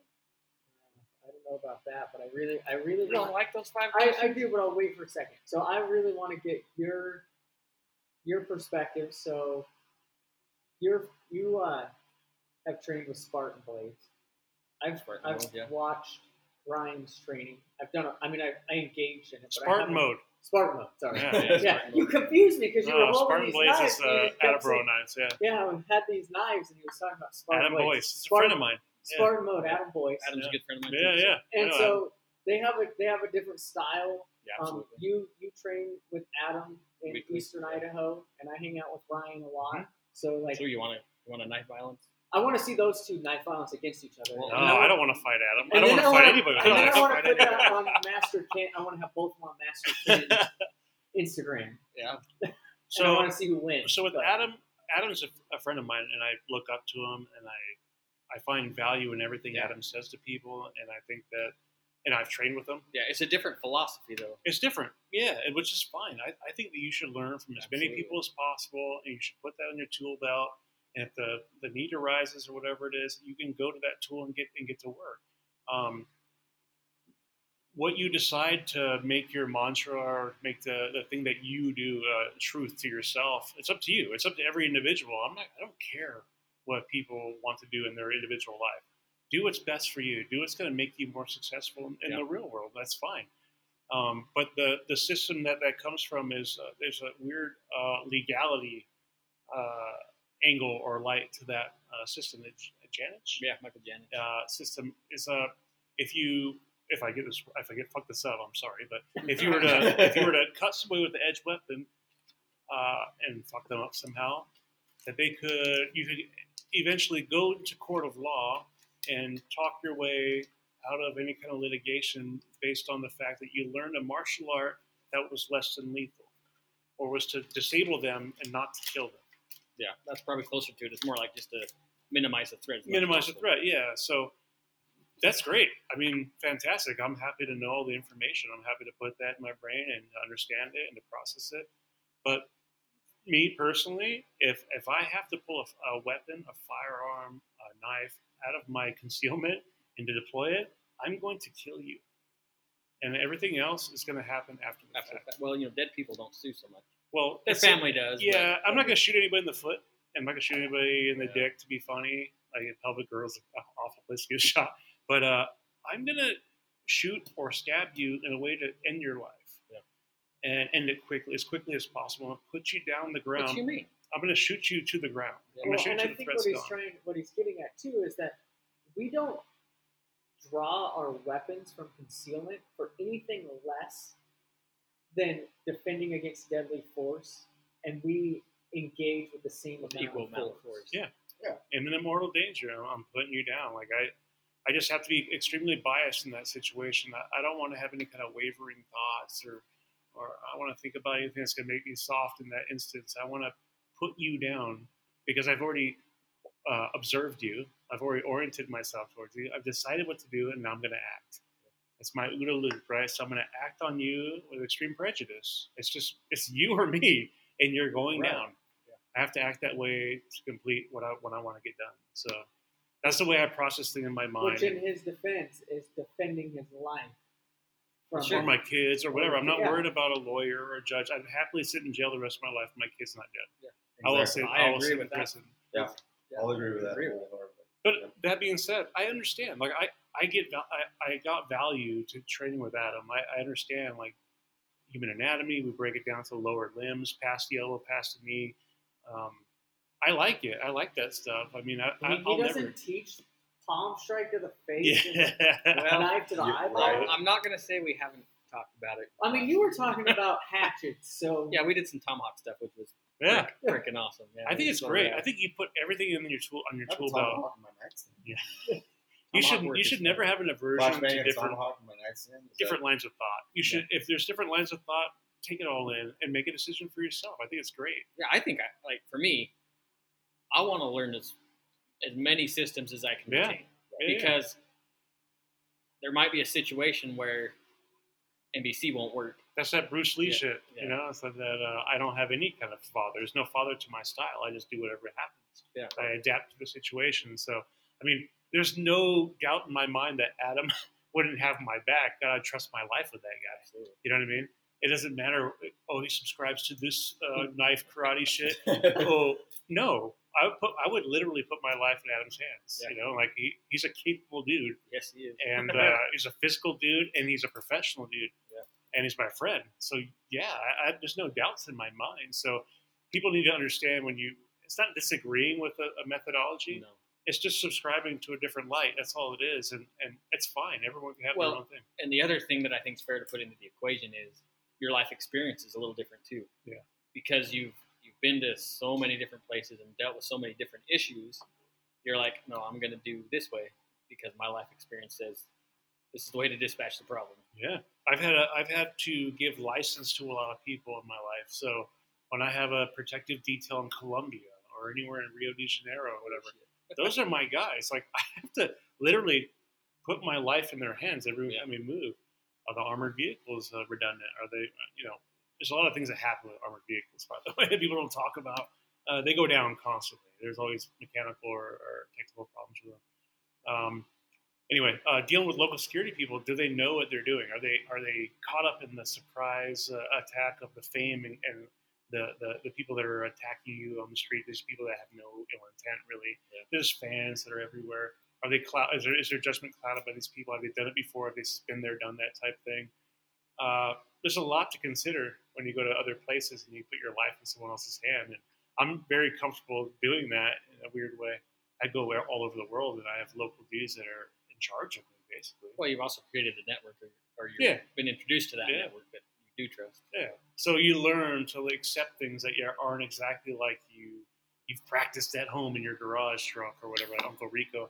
Like, this isn't the knife karate I do by myself on Wednesdays. You know, Okay. like, Throw a pigskin over that mountain. yeah, No it doesn't matter because those people are capable in that environment. It's a you know endemics, whatever you want to call it.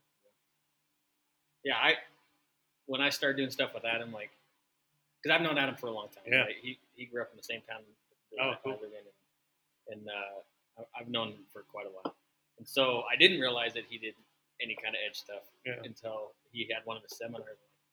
Okay, yeah, I'll- Yeah, and then Steve showed up with his Kershaw pocket. yeah, it's fine. Okay, let's do it. it'll work. Kershaw, my ass, it was a Walmart. Yeah. No, Smith it's Wesson. uh, it, but that in itself like changed my perspective of buying a twenty dollar knife or whatever. I mean, sometimes it still gets the job done, but it's not effective, as effective as it could be, I should say. Yeah. I've learned a lot. There's no doubt that uh, the fixed blade is king. When you talk, I mean, you can talk to people that carry uh, folder versus fixed blade. Uh, fixed blade is king. It's faster. There's less moving parts. Yada yada yada. If you have a folder, it's usually for uh, legality issues here in California or whatever. New York, yeah, yeah. New York is a big no. Yeah, you, No, don't you do it gotta now. have a butter knife over Yeah, there, and yeah. don't have the new better butter knife. You gotta have a traditional. It can't be Land O'Lakes. Yeah, which is weird because uh, you know there's kids that carry fixed blades around London constantly. They have the biggest stabbing epidemic in, on earth, but they're illegal. But how do they get around it? It's their narrative, you know. It's uh, when they go to what's called Tesco. Tesco is a 7-Eleven of England, you know. They go into Tesco and buy a fruit knife or a paring knife for a couple of quid or a couple of dollars, and they carry it in their pocket with the package on. That knife will stab through the package This- just as easy. this just segued perfectly into what I wanted to go into next. So that was something you talked about in the course that I sat in on. was the paring knife Yeah. and going and, and picking up the knife when you got in country. Yeah, source so another yeah sourcing exactly so i kind of want to touch on that before we into this because that was something that also stuck with me was when you get to where you're going sourcing the tools and the equipment that you needed from things that you might not expect we talked about the paring knife we talked about hangers we talked about medical medical stuff Yeah. if you can just slightly touch on that i mean i want Yeah. people to come take the Yeah, classes we don't want to. We don't want to compromise. the Yeah, no, it's fine. But just Uh, just a little bit because that was something that it's I all still think about every time I go to a hotel and I look at the hangers. Yeah, I break hangers in half and you know rub them on the carpet and sharpen them, and it's like there you go, that'll go in your face, you know. So if it's a thick plastic hanger, yeah, you could do that anywhere you're at in any kind of hotel or whatever around the world. Maybe you tell the the uh, medical story that you told that you Yeah, medical is weird. Uh, you know, most guys that travel with medical gear, they've got a cursory knowledge of how to use it and whatnot. You have a you have a uh, your, your tourniquet, you got your packing material, you got your chest seals, uh, your basic March S March uh, system set up. You know, uh, massive hemorrhaging, airway, respiratory, circulation, uh, and, head injury, and hypothermia. You have this weird acronym that you lay out to diagnose patients and treat them under under fire, care, under fire type stuff. You know. Um, but yeah, if you can't if you can't take those things in, around the world, uh, you should be able to source it. You know, so like, tourniquet's a funny thing because my buddy Mike uh, Micah who goes by Classic McQueen online. Uh, Micah looks like a fucking dirty pirate. I mean, he looks like a, he looks like a drug mule. If you had to draw a picture of a drug mule, it'd be Micah. Uh, and partially because he's a, one of those sketchy characters that travels the world, so he looks that way. He looks like a pirate the, the, all necklaces, wristbands, the glasses, you know, the Hawaiian shirt and the beard and shit. He listed the tattoos. Uh, when he was in Southeast Asia, he uh, he got pulled out of uh, customs uh, in, in a certain country, and he had a RATS tourniquet on him. And the RATS tourniquet's that band, that that that thin Stretch- band, stretchy yeah, band, yeah. stretchy band. That's good for pets and whatnot, little kids. Uh, whatever your thoughts are on that, I don't. Uh, but uh, he uh, he had a RATS tourniquet on him, and they pulled him aside for having drug paraphernalia because they thought he was a heroin addict with a, with a band to, to clamp off his veins and to pop it up, you know. So they kept him in the tank for a long time, and it was he was gone missing because he's in custody of uh, another government body. Um, but what does it say about you? What, what do those things say about you? I was in Japan last January with the band I'm currently with. We rolled in there to do some shows and some big uh, stadiums. I had a visa that was from the, the big promoter, and my paperwork was solid. It was ironclad. I mean, I am who I say I am, you know. But they still fucked with me at customs. In Japan, it's not one of those countries that fucks me. I've been there for 20 years, you know, every couple of years, times a year for 20 years. It's, I don't ever get stopped there. For whatever reason, the agent that stopped me there didn't like me. He didn't like something. Something didn't compute. He was pulling the thread. We say he, he saw me. Something didn't fit. Uh, didn't fit. So he's gonna pull the thread. You know, when you pull the thread, everything falls apart. He's like, uh, I'm gonna look into this guy. So he decides to dive into my luggage and ask me more questions, and I'm just obliging and telling him stuff. He pulls out my med kit from my backpack, and I've got these bright orange tourniquets and these bright yellow green tourniquets and all kinds of weird faggy colors and stuff, purple bags and stuff, orange backpack. I want to make it look as soft and as unassuming as possible. I don't like to have patches everywhere, like 511, MOLLE. He's not running around being the most tactical No. person in the air. No, I don't want to look tactical. And people that see me walking through airports, they don't think I look tactical. I wear gym shorts and weird shirts with Garbage Pail Kids on it, you know, the mohawk. it's not, I'm not very the garbage tactical pail looking. thing is a, is a joke we will Yeah. tell later. I'm a big dude with tattoos. I don't I don't look like a, a tactical type dude. I think Right. Yeah, I could be misconstrued somewhere around the world. But uh, I go in this uh, customs and they pull me aside and they, they, they want to know what's going on. And I tell them who I am. I show them my paperwork, and they want to know why I have so much medical gear on me. They don't believe what I'm saying. I say I do security for these people, and I'm here for this amount of time. Here's my visa. Here's my landing card. Here's whatever my passport. They it just didn't make any sense to them. They're like, why would you need this to work for these people? What is going to happen in your course of work where you would require five tourniquets Really? and all that? So it went to the next level up. You know, supervisor comes over, start questioning more, same questions, redundant type stuff, to see if I fuck up my line of questioning. You know, I'm telling the truth, so everything checks out, and they're just staring at me like, "What the fuck are you doing?" Because it's, it's, it doesn't fit their idea of normal. It, uh, no one in Japan carries five tourniquets. In America, you might say, "Well, you're some fucking weird internet nerd, that, uh, medic or something." Which, I even told which, him. Which Ryan kind of is a weird. Yeah, I'm a weird guy. Uh, I, I told him, I, I literally told him I was a nurse, and then I told him I'm a doctor. You know, a doctor. And they were like, eh. they didn't give a shit. You know, and they asked me if I had a license for this stuff, and I said, Do I need one? No. Okay. Then I Then don't what are we it. talking about? I try to be smart, you know. Uh, but that broke their baseline of normal. No one rolls through that checkpoint with five tourniquets, and I did. Didn't matter what color they were. Didn't care what my narrative was. Am I working? Have paperwork? It didn't fucking matter. It broke their baseline as an anomaly, and they pulled me aside, and they were going to figure out what was going on. They were pull the thread, through all my luggage to put that missing piece together to catch me doing something bad. And when they let me go, they told me, "Look, we thought you were going to do something nefarious." Like you were planning on getting shot by the police or or whatever. Which, if you if you think of it from their perspective, it kind of makes sense. Yeah. Like, why is this guy coming into our country with five tourniquets and this other med? Yeah. Is he planning on getting shot? Well, what what do people that plan on getting shot plan on doing? Yeah. Yeah. Does he plan on getting in a in a gunfight or in, engaging in violence? That's the only reason, and and it makes sense when you think of it. I mean, you you listen to this, you're like, oh fuck them, like they're being Yeah. stupid. But when you really turn it around and you think like, if you're doing what we're talking about in this podcast and you're profiling and being situationally aware, that's what they're doing. They're going. Only people who plan on getting hurt Yeah. have five tourniquets. Yeah. So you're going to carry out some kind of nefarious act, and those are for you, basically self care. You know, so which wasn't in my mind. I couldn't understand what they were thinking, but they came out and told me. I'm like, well, so aspect is everything, context is everything, and if you can't carry those things into the country, just source it. You know, sometimes people don't let you bring that shit in because they think it's weird or whatever. They, you don't. They don't explain themselves to you. Right. Eh, eh, your idea of normal stays at home. Like it's not America. You don't carry your constitution with you. I think that people forget, like when you go to other countries, it's not America. Yeah.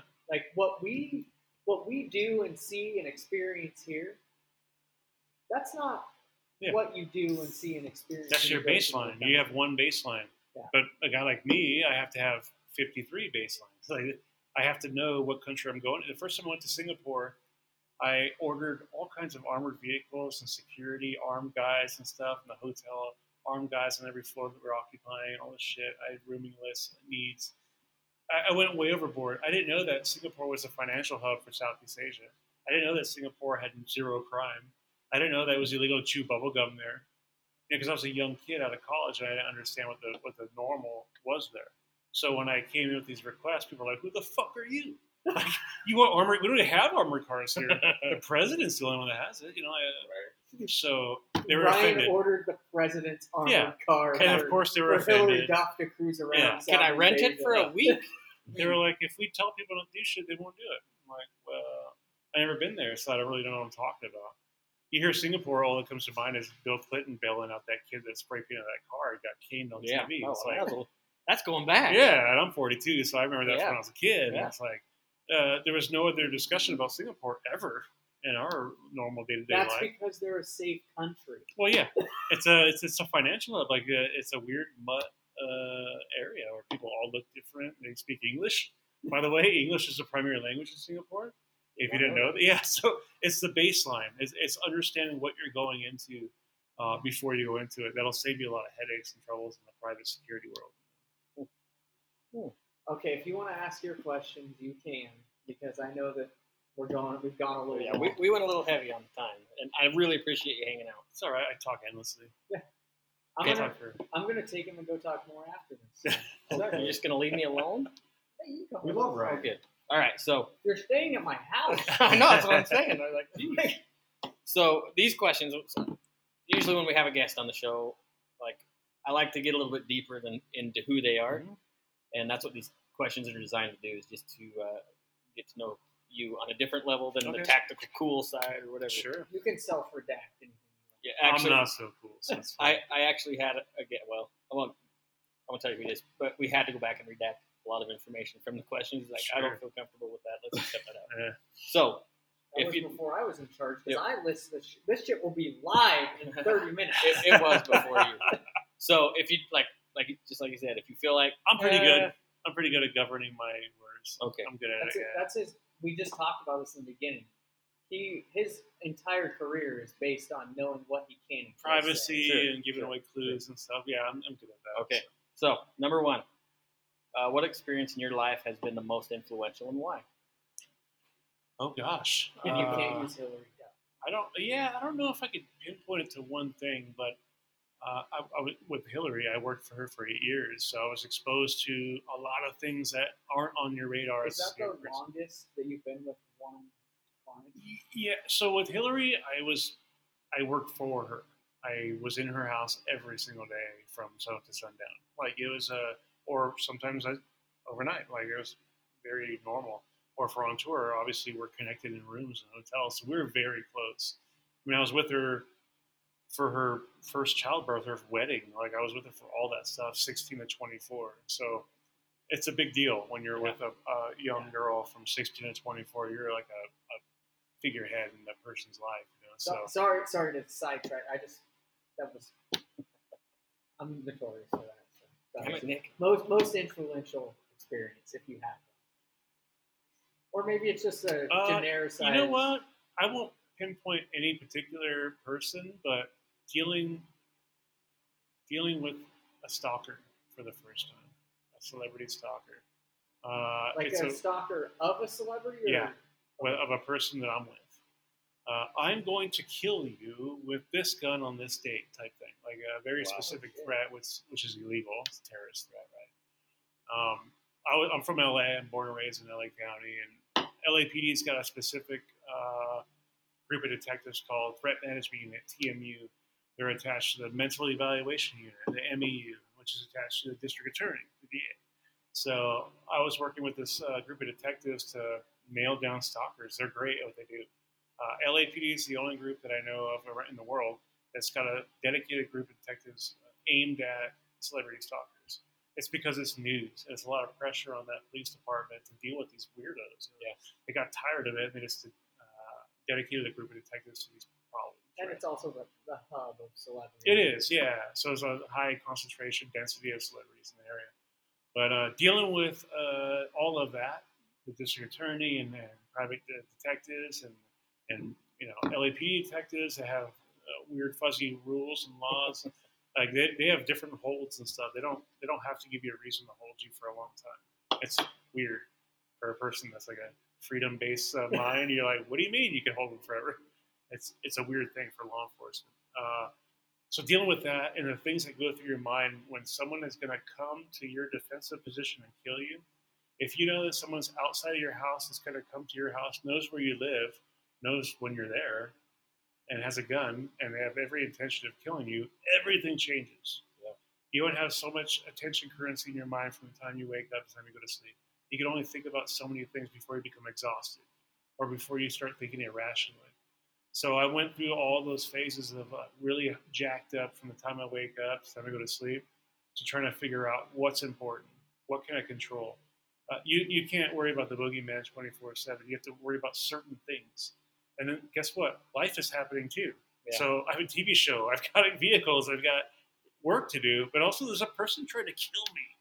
So it's very easy to shut everything down and just focus on that. It makes sense. It's like the Maslow type thing.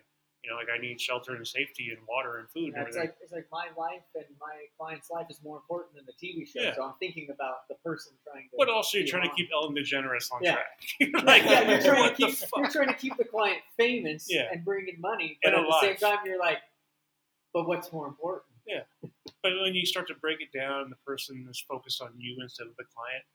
It's like you're the gatekeeper, you're the security person. So obviously, I'm going to kill you, and then I'm going to do whatever I want with that person. That person shouldn't have to worry about what you worry about. That person should go on with their life, which is a weird thing to talk about when you talk to a young girl about, hey, look, there's problems in our world, and you can't just walk out the front door. You can't just walk out of your front door. You can't just get Starbucks. You can't just go do that. When someone tells you you can't go to Starbucks to get coffee, your world changes Oh, because you might die. I can only imagine. It's like, what do you mean I can't just Yeah. do whatever I want? So you talk about the level levels of weirdness that stack on top of each other with security systems and early detection warning systems and cameras everywhere. You know, when you're in your house and there's there's 24, 30 cameras around your property, and they, they blow up on all the big screens in your house every time someone moves because the lasers pick them up. Guess what? Your mind is shit now. Yeah. You're like a hermit waiting to die, and you have to you have to continue to live your life. So, dealing with celebrity stalkers was a thing to get used to, but also uh, I feel like I did, and I excelled at that, and that's why I got hired by so many different people to, to deal with that. It's fucked up. Like, uh, and I don't care who the fuck you are or what experience, how many people you killed or you've been overseas. That's fantastic. You're not in Beverly Hills sitting in someone's house with some weirdo floating around. It's completely different. Your baselines are all fucked up. The anomalies are everywhere. Nothing fits. Nothing makes sense. So I always say that would probably be the That's biggest. kind of that you were the, the prey, not the hunter. Type Yeah. Thing. Yeah, because you don't control everything out Yeah. there. You control what you control: your vehicles, your movement. Your And I think I think especially for someone like you, but all of us, like it's it's it's a weird concept to say, well, I'm going to be the prey, not the predator. Yeah. Because uh, we all like to go through life thinking, I'm the fucking predator. I'm the wolf. Like nobody's going to fuck with me. But then when you're in that situation, it's like, well, I can't just Yeah. run out and find the guy. it's the jack I in the have box. to I have to make sure that if it shows up, I can defend against it. Yeah. But I have to sit here until that happens, Yeah. and that that gets your brain going. Just like everything you just described. Yeah. Like Instead, we say jack in the box. If I put it in front of you and start cranking it, Yeah. you know that fucker's coming out. Yeah. but when it comes out, you go, Ugh! It's just. Uh, it could be two turns or it could be twenty. it doesn't matter. You're anticipating it, but you can never be prepared for the jack in the box to come out. I bet you never expected that answer. No, that's why I do these questions. All right, next one. All right, number two. You just won the lottery. It's a crazy amount of money. What are you going to do with it? Oh God, I'm a weirdo, and I, I could. Uh, I thought about this obviously. uh, uh, yeah, initially on the top of my soft part of my ring, I want to get on a jet and just go to Maui or some shit, and just like you know, be dumb and just and not be the guarding anyone. Yeah, just go away from everybody. Turn my phone off, and you can call me on a landline that I answer once a week, Sunday at 5 p.m. Get on the ham radio? Yeah, like fucking uh, what's his name? Murray, Bill Murray. he just goes to Maui and smokes weed and just doesn't do anything. Uh, but honestly, I mean, honest to God, and people that know me know that I'm not fucking around. I'm not kidding about it. I would take that shit and just cut it into pieces and then try to affect as many people as possible in my life.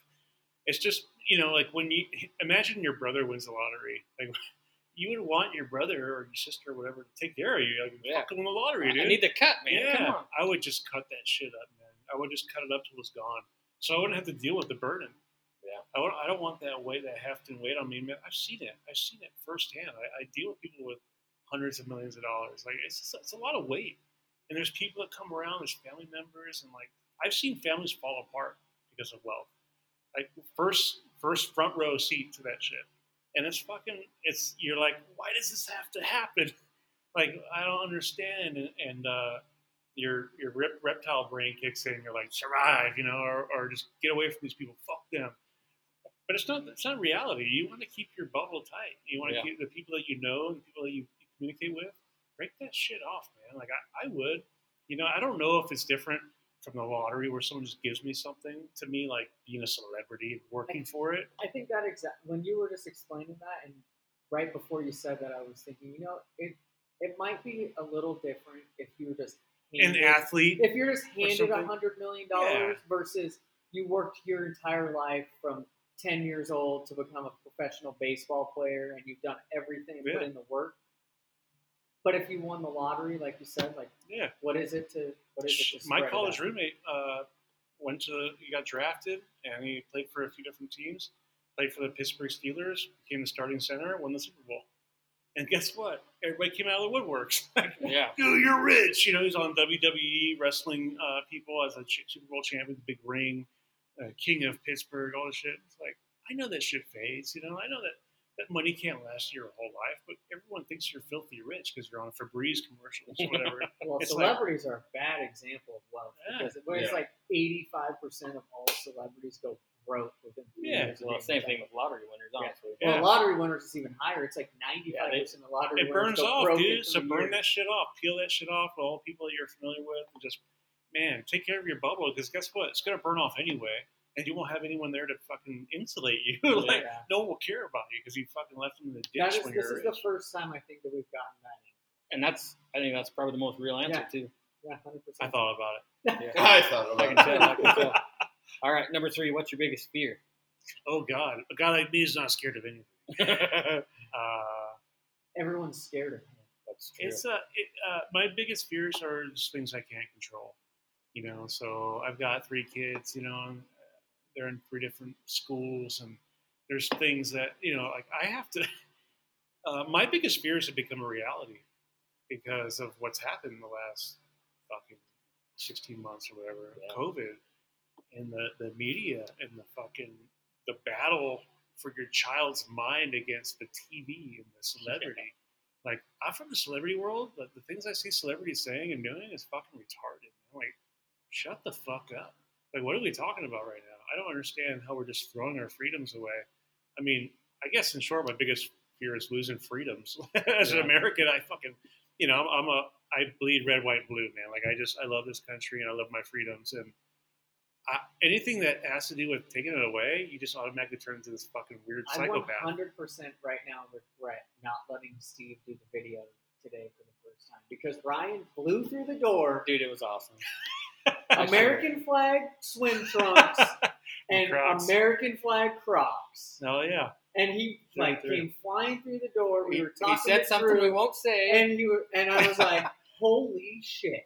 hey, look at I've been in I've worked for a paycheck in 53 countries in 20 years.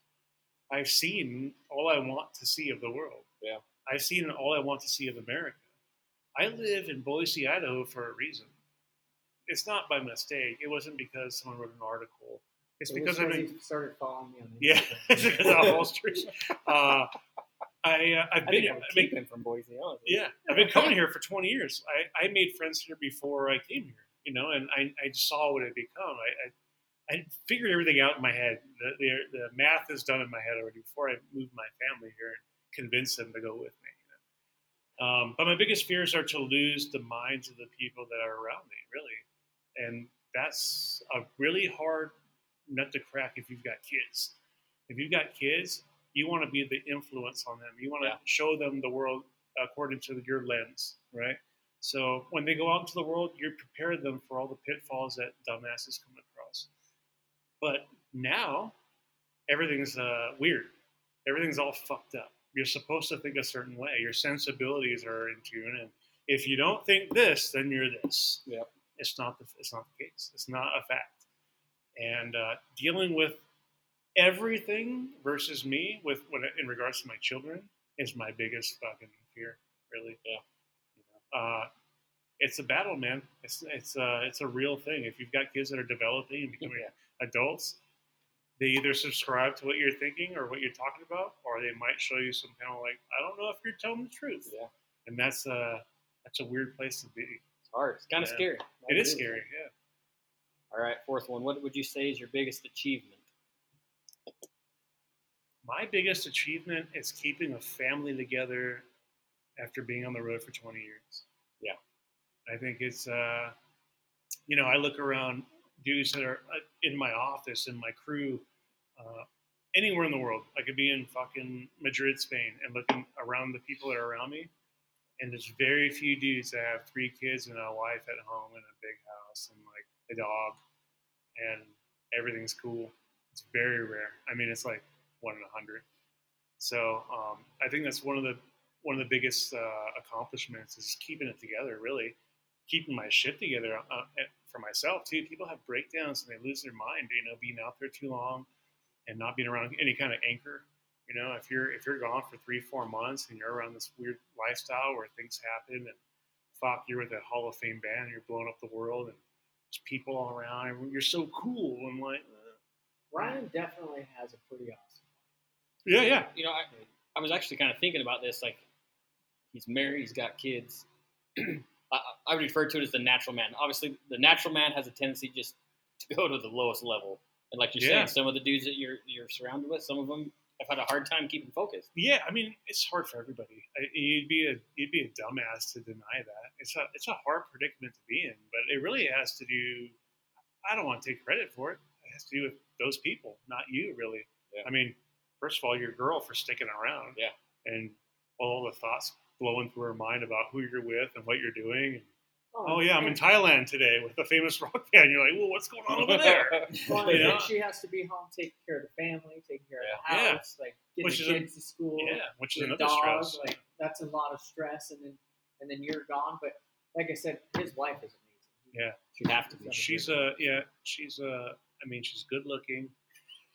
She's I wasn't got- gonna say it. She's I a was gonna great mom. She's got three kids, you know, and she puts up with my bullshit, which is, you know, ridiculous to think about. His kids are pretty awesome too. I was My over kids at are his awesome. house one night. His Yeah. daughter came out and said, "Will you shut up? I'm trying to sleep." My kids don't fuck around. Yeah, especially my daughter. And then his son tried to choke me out. yeah, he's an animal. You'll hear about him he one did day. choke you out. Yeah, Only with Johnny's help. yeah. He, he He had around. some pointers. Yeah.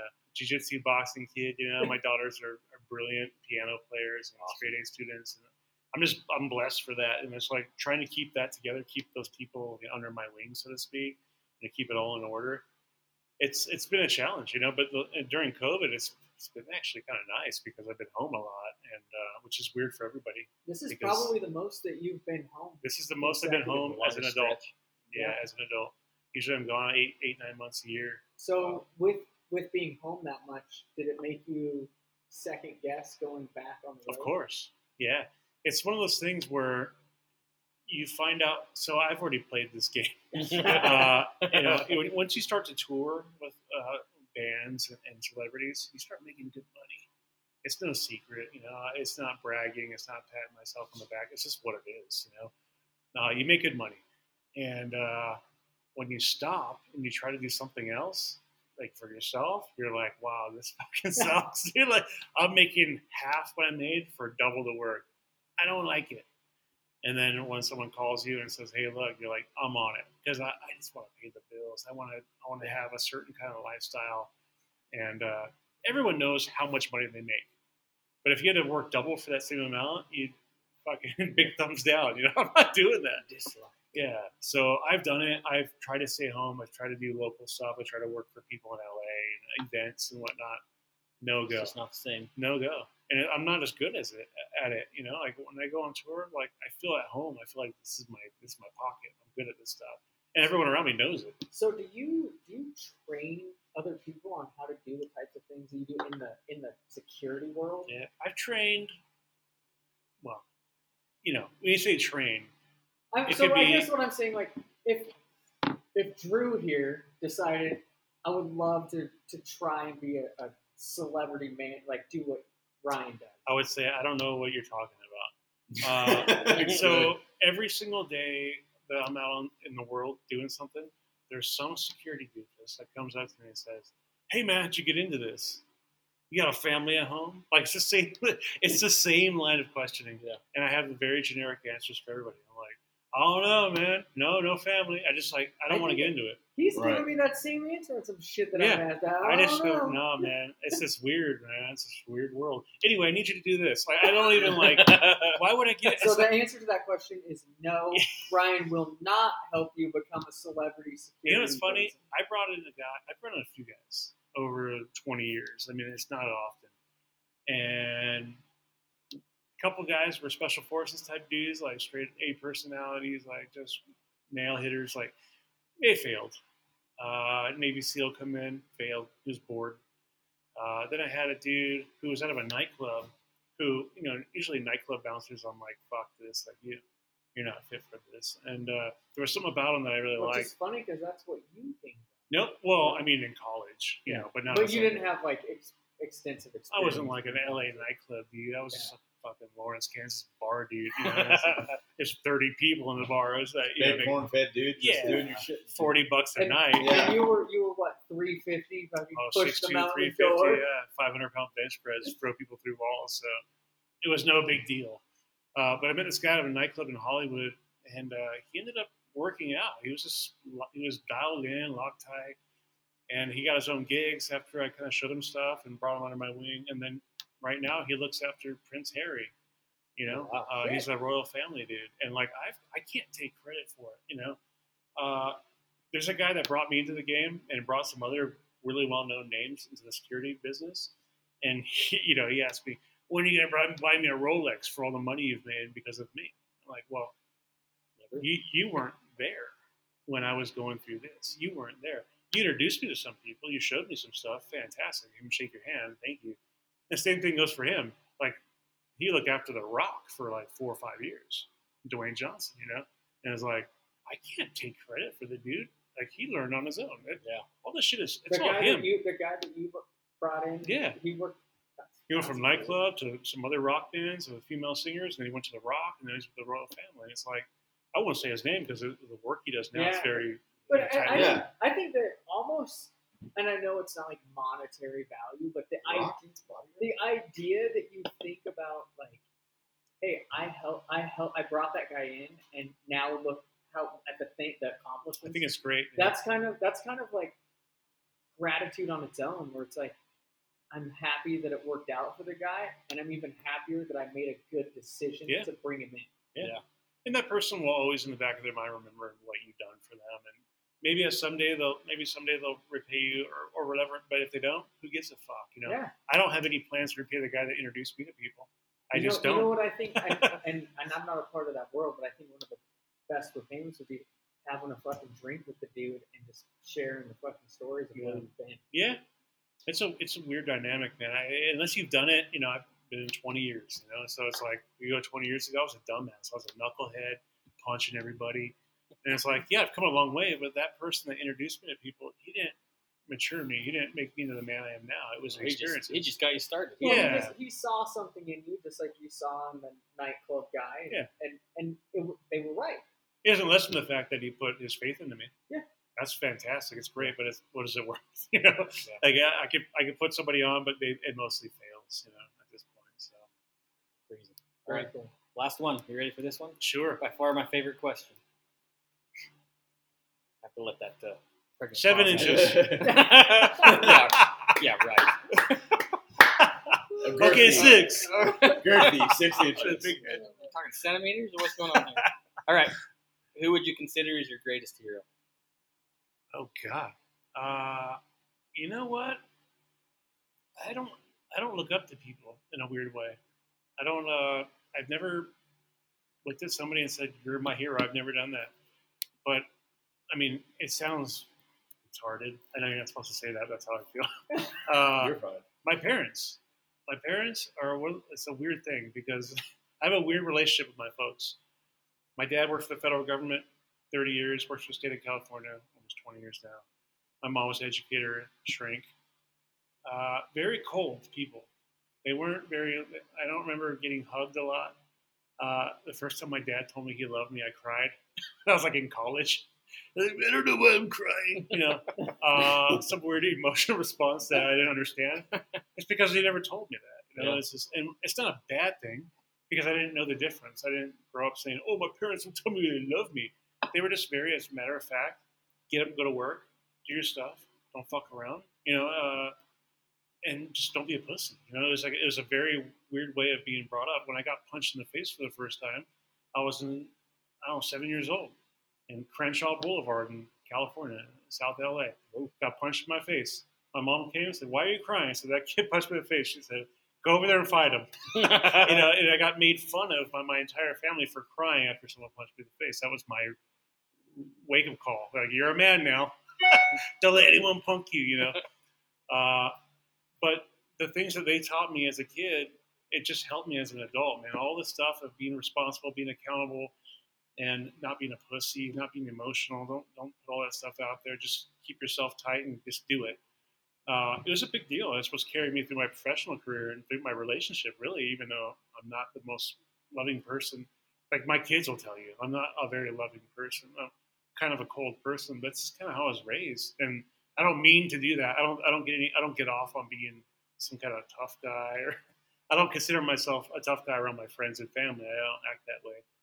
Um, but when it comes to real situations, I am very cold. I get, you know, when someone dies or whatever, I'm like, oh well. Like, it's- I'm not. Sorry about uh, it. Yeah, I'm not. I'm not gonna sit on your, your gravestone and cry I can definitely tears. resonate with what you're saying. Yeah. Because Yeah. people people have told me that I'm not very compassionate because when things like that happen, I'm like, well, what what what am I supposed to do? Right. I, I feel bad like somebody died, but Yeah, I your emotions aren't going to change it. But yeah, I can't make a difference in the world by sitting over here and crying because my grandma died. Yeah. Obviously, that close to home, it, it, it might for a minute or for a while be devastating. But what are you going to do? Yeah.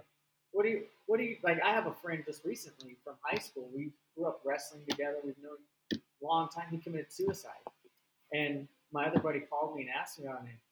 Go, Damn, did I talk to him like two weeks ago? That fucking sucks. Like, why? I don't understand why he would do that. But I didn't. I, I don't have any like Yeah. emotional response towards it because what am I? What am I gonna do? So Like, I, I grew up in Torrance, California, which uh, with big little league, uh, little league, little league. Uh, Played They- many at tournaments down there. yeah, Torrance is a big. So yeah, so I grew up in the Central Valley There in you go. California. yeah, So Torrance, heavy hitters. yeah, so I grew up like in a similar similar fashion that you did. You know, like you got first punched time- in the face. yeah, I did actually. How We did grew you up up to be a pussy, and he grew up to be a bad. Oh, and I a pussy.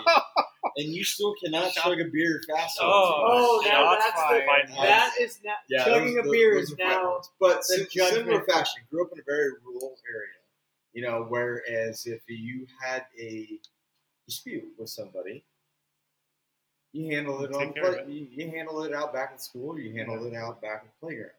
You know, yeah, I got punched in the face first time when I was in seventh grade, Yeah. and I told my dad about it. My dad was like, "Did you win?" yeah. I go, well, yeah, kind of. And he goes, what do you, well, what do you mean, kind of? Did you win or did you not win? I go, well, you know, we both kind of like got tired and kind of quit. And he goes, you go back tomorrow and you fucking kick that kid's ass. yeah, yeah. That's One funny because I was listening to a, a podcast and they were interviewing someone the other day, and he said, "Yeah, I got into a, I got in, made fun of and and was kind of overweight in high school or in middle school, and they used to pour chocolate milk on my head. And one of the kids poured chocolate milk on my head and, and punched me, and then they'd run off. And I went home crying to my dad, and his dad said, "Well." Kind of consoled him for a minute and said, "Look, here's the deal. I want you to get out of the house. You go over to that to their house, and you beat the shit out of them and don't come home unless you do it. Right. And he went over to the person's house, knocked on the door, punched the kid in the face. The kid laid down on the ground crying. He went home, and his dad saw the, saw his bruised knuckles and said, "I'm proud of you." yeah.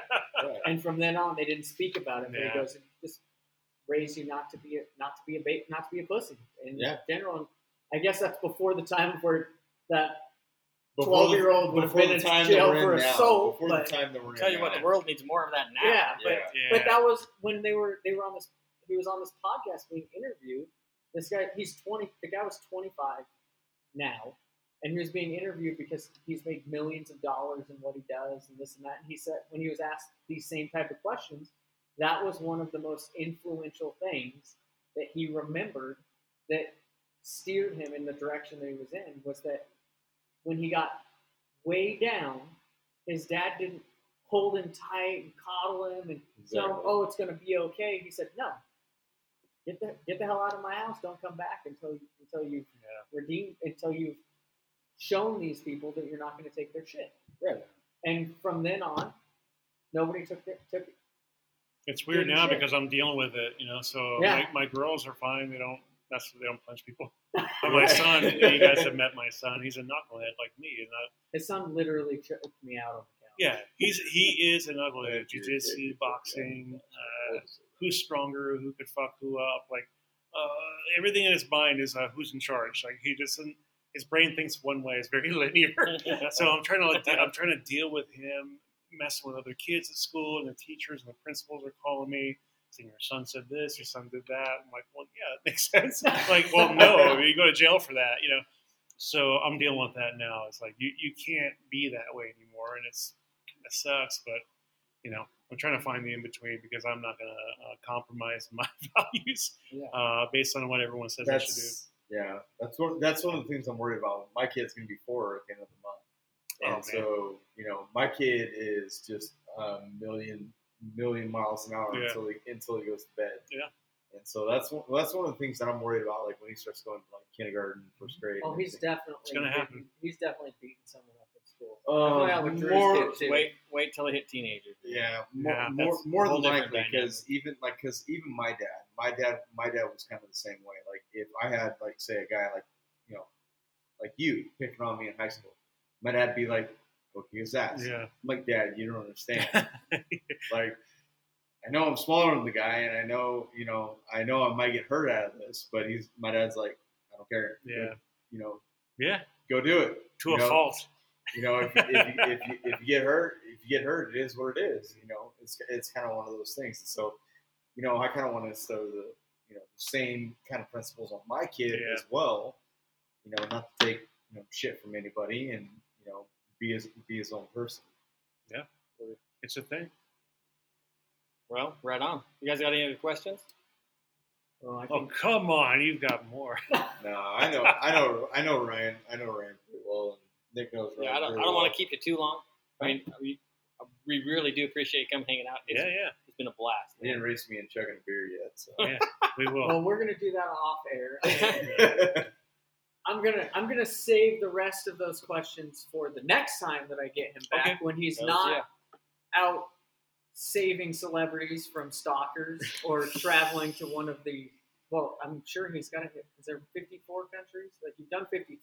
Like, is there one that you haven't done? yeah, there's a bunch. I have. I think there's like 110 in the world or something. But You're so if you there. got to choose Yeah. the next one, here's my last question: What would what would you choose? Well, you know, we had time? we had Israel on uh, on the schedule. We had a we had a two on the schedule. I can't remember the other one, but uh, it's always the ones that I, I've never heard of. Like I was in uh, Ljubljana a couple years ago.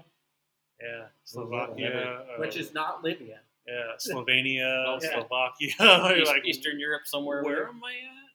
Uh, Ljubljana, what a great place. It was really nice. It was very peaceful. I it was that, in is it Sweden. Eastern, Eastern, Eastern Europe, No. yeah. It's like, what the fuck? Never I heard can't even spell it. I couldn't spell it for you, you know. But it's a Never, place never I'm, heard of her. I'm, I'm in. Yeah, I'm in the country, like spinning around talking to security guys. I'm like, where the fuck are we? You know, I have to like uh, take a screenshot from my maps and send it to everybody. But Israel was one that has been eluding me. Uh, I, you know, I just went. I've been in the Middle East before, but Israel is the one that I've. It's just escaped me for some reason for 20 years, and I don't understand why. It's been on the schedule like five, six times. I've never Just made the never trip. worked out. Yeah, I've had a bunch of friends travel to Israel, and they say it's Yeah, they say they say it's really nice. They say like Yeah. you know it's you know a lot of people speak English there. Like a lot of people you know Yeah. it's it's very it's very it's it's a very enjoyable trip. Yeah. Istanbul, Turkey's another one because Istanbul's got a crazy history with Oh, yeah. Constantinople and like Right. the Roman Empire. And you know, I've got all these weird tattoos on me that have to do with that. So I've like looked into it and I've read up on this uh, topic and I, I talk about it a lot. But I want to go to Istanbul and just kind of see the different sites that you know. Well, you know, seeing the pictures and that, like the old city, the new city, Yeah. kind of mingled together. It, that would be kind of cool. Yeah, yeah. So you know, I just spent about a month in uh, Dubai. I've been to Abu Dhabi and Dubai before, but I spent an extended period of time there, and I learned a lot about the area, and the sheikdom, and what it means, and uh, the political gains and failures in the area and stuff. It's really interesting stuff to spend time and talk to locals about what's going on, what they think about America Americans, and whatever it is. It's pretty cool to get uh, different perspective on life from other people. It's pretty rad. Well, there you go, guys. Ryan at Fieldworks on Instagram. Where else? What else uh, do they need to know about you? Well, I'm a stud. I am number one in the world. I'm the smartest man alive. Well, he Uh, also yeah. has. He's so humble about it. If you're not, humble. if you're not following him on Instagram, you need to be. He just he does silver drops. He's got yeah, I need to a get some of t-shirt line. Uh, he collaborates on different blades all the time with I don't understand makers. why I got to get my t-shirts delivered to my house and I can't just come pick them up. Yeah, that's true. I I don't know why I don't have one, but I'm very hands off with everything. Uh, anything that uh, has my name on it, I Ordered, don't deal with ordered it. one, now I got to wait for shipping. And then you got some classes. I have some classes Coming coming up. Yeah, I'm actually winding them down. So I've got, I'm doing, uh, I'm going to California now to go do, help a, make an appearance at a class with a buddy in California, and uh, and then I go to Milwaukee, Wisconsin, do a class Beautiful out there. time of year. Yeah, I like Milwaukee. I have other friends. I think I'm enrolled in your next one here at uh, Boise, At yeah. Courses of Action. Yeah, uh, I don't know. Uh, forward movement. Forward yeah, movement. forward movement. I'm doing one there Forward movement. Boise. Yeah, there you go. It's a one day class. So I break I break down the one day class into a four or five hour chunk instead of a sixteen Anyways, hour. I'll be there. So I need- forward I need to be in movement. that if you need me as a test dummy for anything, Yeah. I'm all You do for it. not want to be his test dummy. Uh, I'm, No. all, I'm all for it. I'm not. I'm not a pussy. And here's the thing. beat me up all Here's you the thing too. You don't want to team up with somebody that took that does jujitsu with him because I was trying to figure out the moves and I picked the one person in the Yeah. whole room Well, that that was, was a semi-expert. well, that was your problem when you did what he did. wrestling in Yeah. the off season. You didn't do fucking Yeah. Greco-Roman. And Yeah. you I don't even super- care about that. I was about I got punched in the face like Yeah. twelve times It with gets a weird. foam dildo. I just laugh hysterically in the corner. It's all good. Drunk. You just got to roll with punches. dude. Yeah. So I do uh, Milwaukee, Boise, and then I do uh, I do one in Tracy, California, with a couple dudes. I'm doing Where a mixed skills class. Tracy, California? Tracy's North Northern California. Yeah, I know. Uh, I know. where- I know. There's a guy named Grizzly Medical. uh, Oh, okay. okay. uh, goes by Grizzly Medical, Mr. Barnall, and uh, ASD Concepts. Guy Jared. We're going to talk about Jared's a martial artist. He's a knife sword guy, uh, and Grizzly's a, a medic, combat medic. I So was, I was just gonna say because I'm from the Central Valley, so Tracy's Yeah. kind of you know Yeah, yeah. north north of the Central Valley, and I know Tracy very very well. yeah, yeah. Where are you going, Tracy? It'll be a good scene. Three instructors, one class. We have a lot of plans. That'll be good. So that'll be a good one to hit. And then back on tour, August 15th, fly to Boston, and you know. Then it's You got over. you got anything on your tour coming this side of Yep, the I'll be in Boise uh, September 21st, I think, 24th, somewhere in there. So you guys are all invited, I'm obviously. Woohoo! I'm For getting who? tickets for that. Kiss, For Kiss? the final end of the road tour. Oh, is it? Oh, okay. Yeah. I'm, I'm Oh, getting dear. tickets Last for that. I'll get tic- oh, we'll get tickets to that. Well, you'll get tickets from me. So oh, okay. it'll be fine. We'll edit that part out. I'm the ticket guy, by the way. So yeah, That's rad. it, it'll be it'll be fine. Take care of you guys. Well, all right. Hell yeah. Well, Every- I'm excited that Steve came down. Got to meet Ryan. We had to have Drew in the shop I'm here in special, Don't worry about me. He's got a voice for radio. Do Yeah. you notice that? Like, and, and it, I don't think he really real. I published his episode before we started. yeah, like Oh, like God, Drew, well, it had to go up before we did this one because we were preempting this episode. So we caught Ryan storming through the door, and it's like literally eagles came Yeah. flying through the We door with him. And America, So, America came Drew definitely is going to be back on the show. Ryan is definitely going to come Yeah, back you're on always the show welcome, maybe dude, later in the year. As long as they feed me beer, I'm good. Yeah, And they've beer's been, good. Drew has been nonstop feeding me beer. I'm about to pee my pants. Yeah, me too. So we have got to cut Yeah, this we're out. out. Front loaded on the way Yeah. in. So Wanna go to the bar after this? Or what? So, All right. Steve, take us out. All right, you guys be safe. Thanks for hanging out. You can always find us, obviously, uh, on any of the podcasts or wherever you find our podcast. Plus, you can get a hold of me at uh, Range minded at iishooting. yeah, podcast at iishooting.com. Oh, podcast. Yeah, fuck there you go. All right, guys, be safe. Take somebody shooting. Don't do dumb.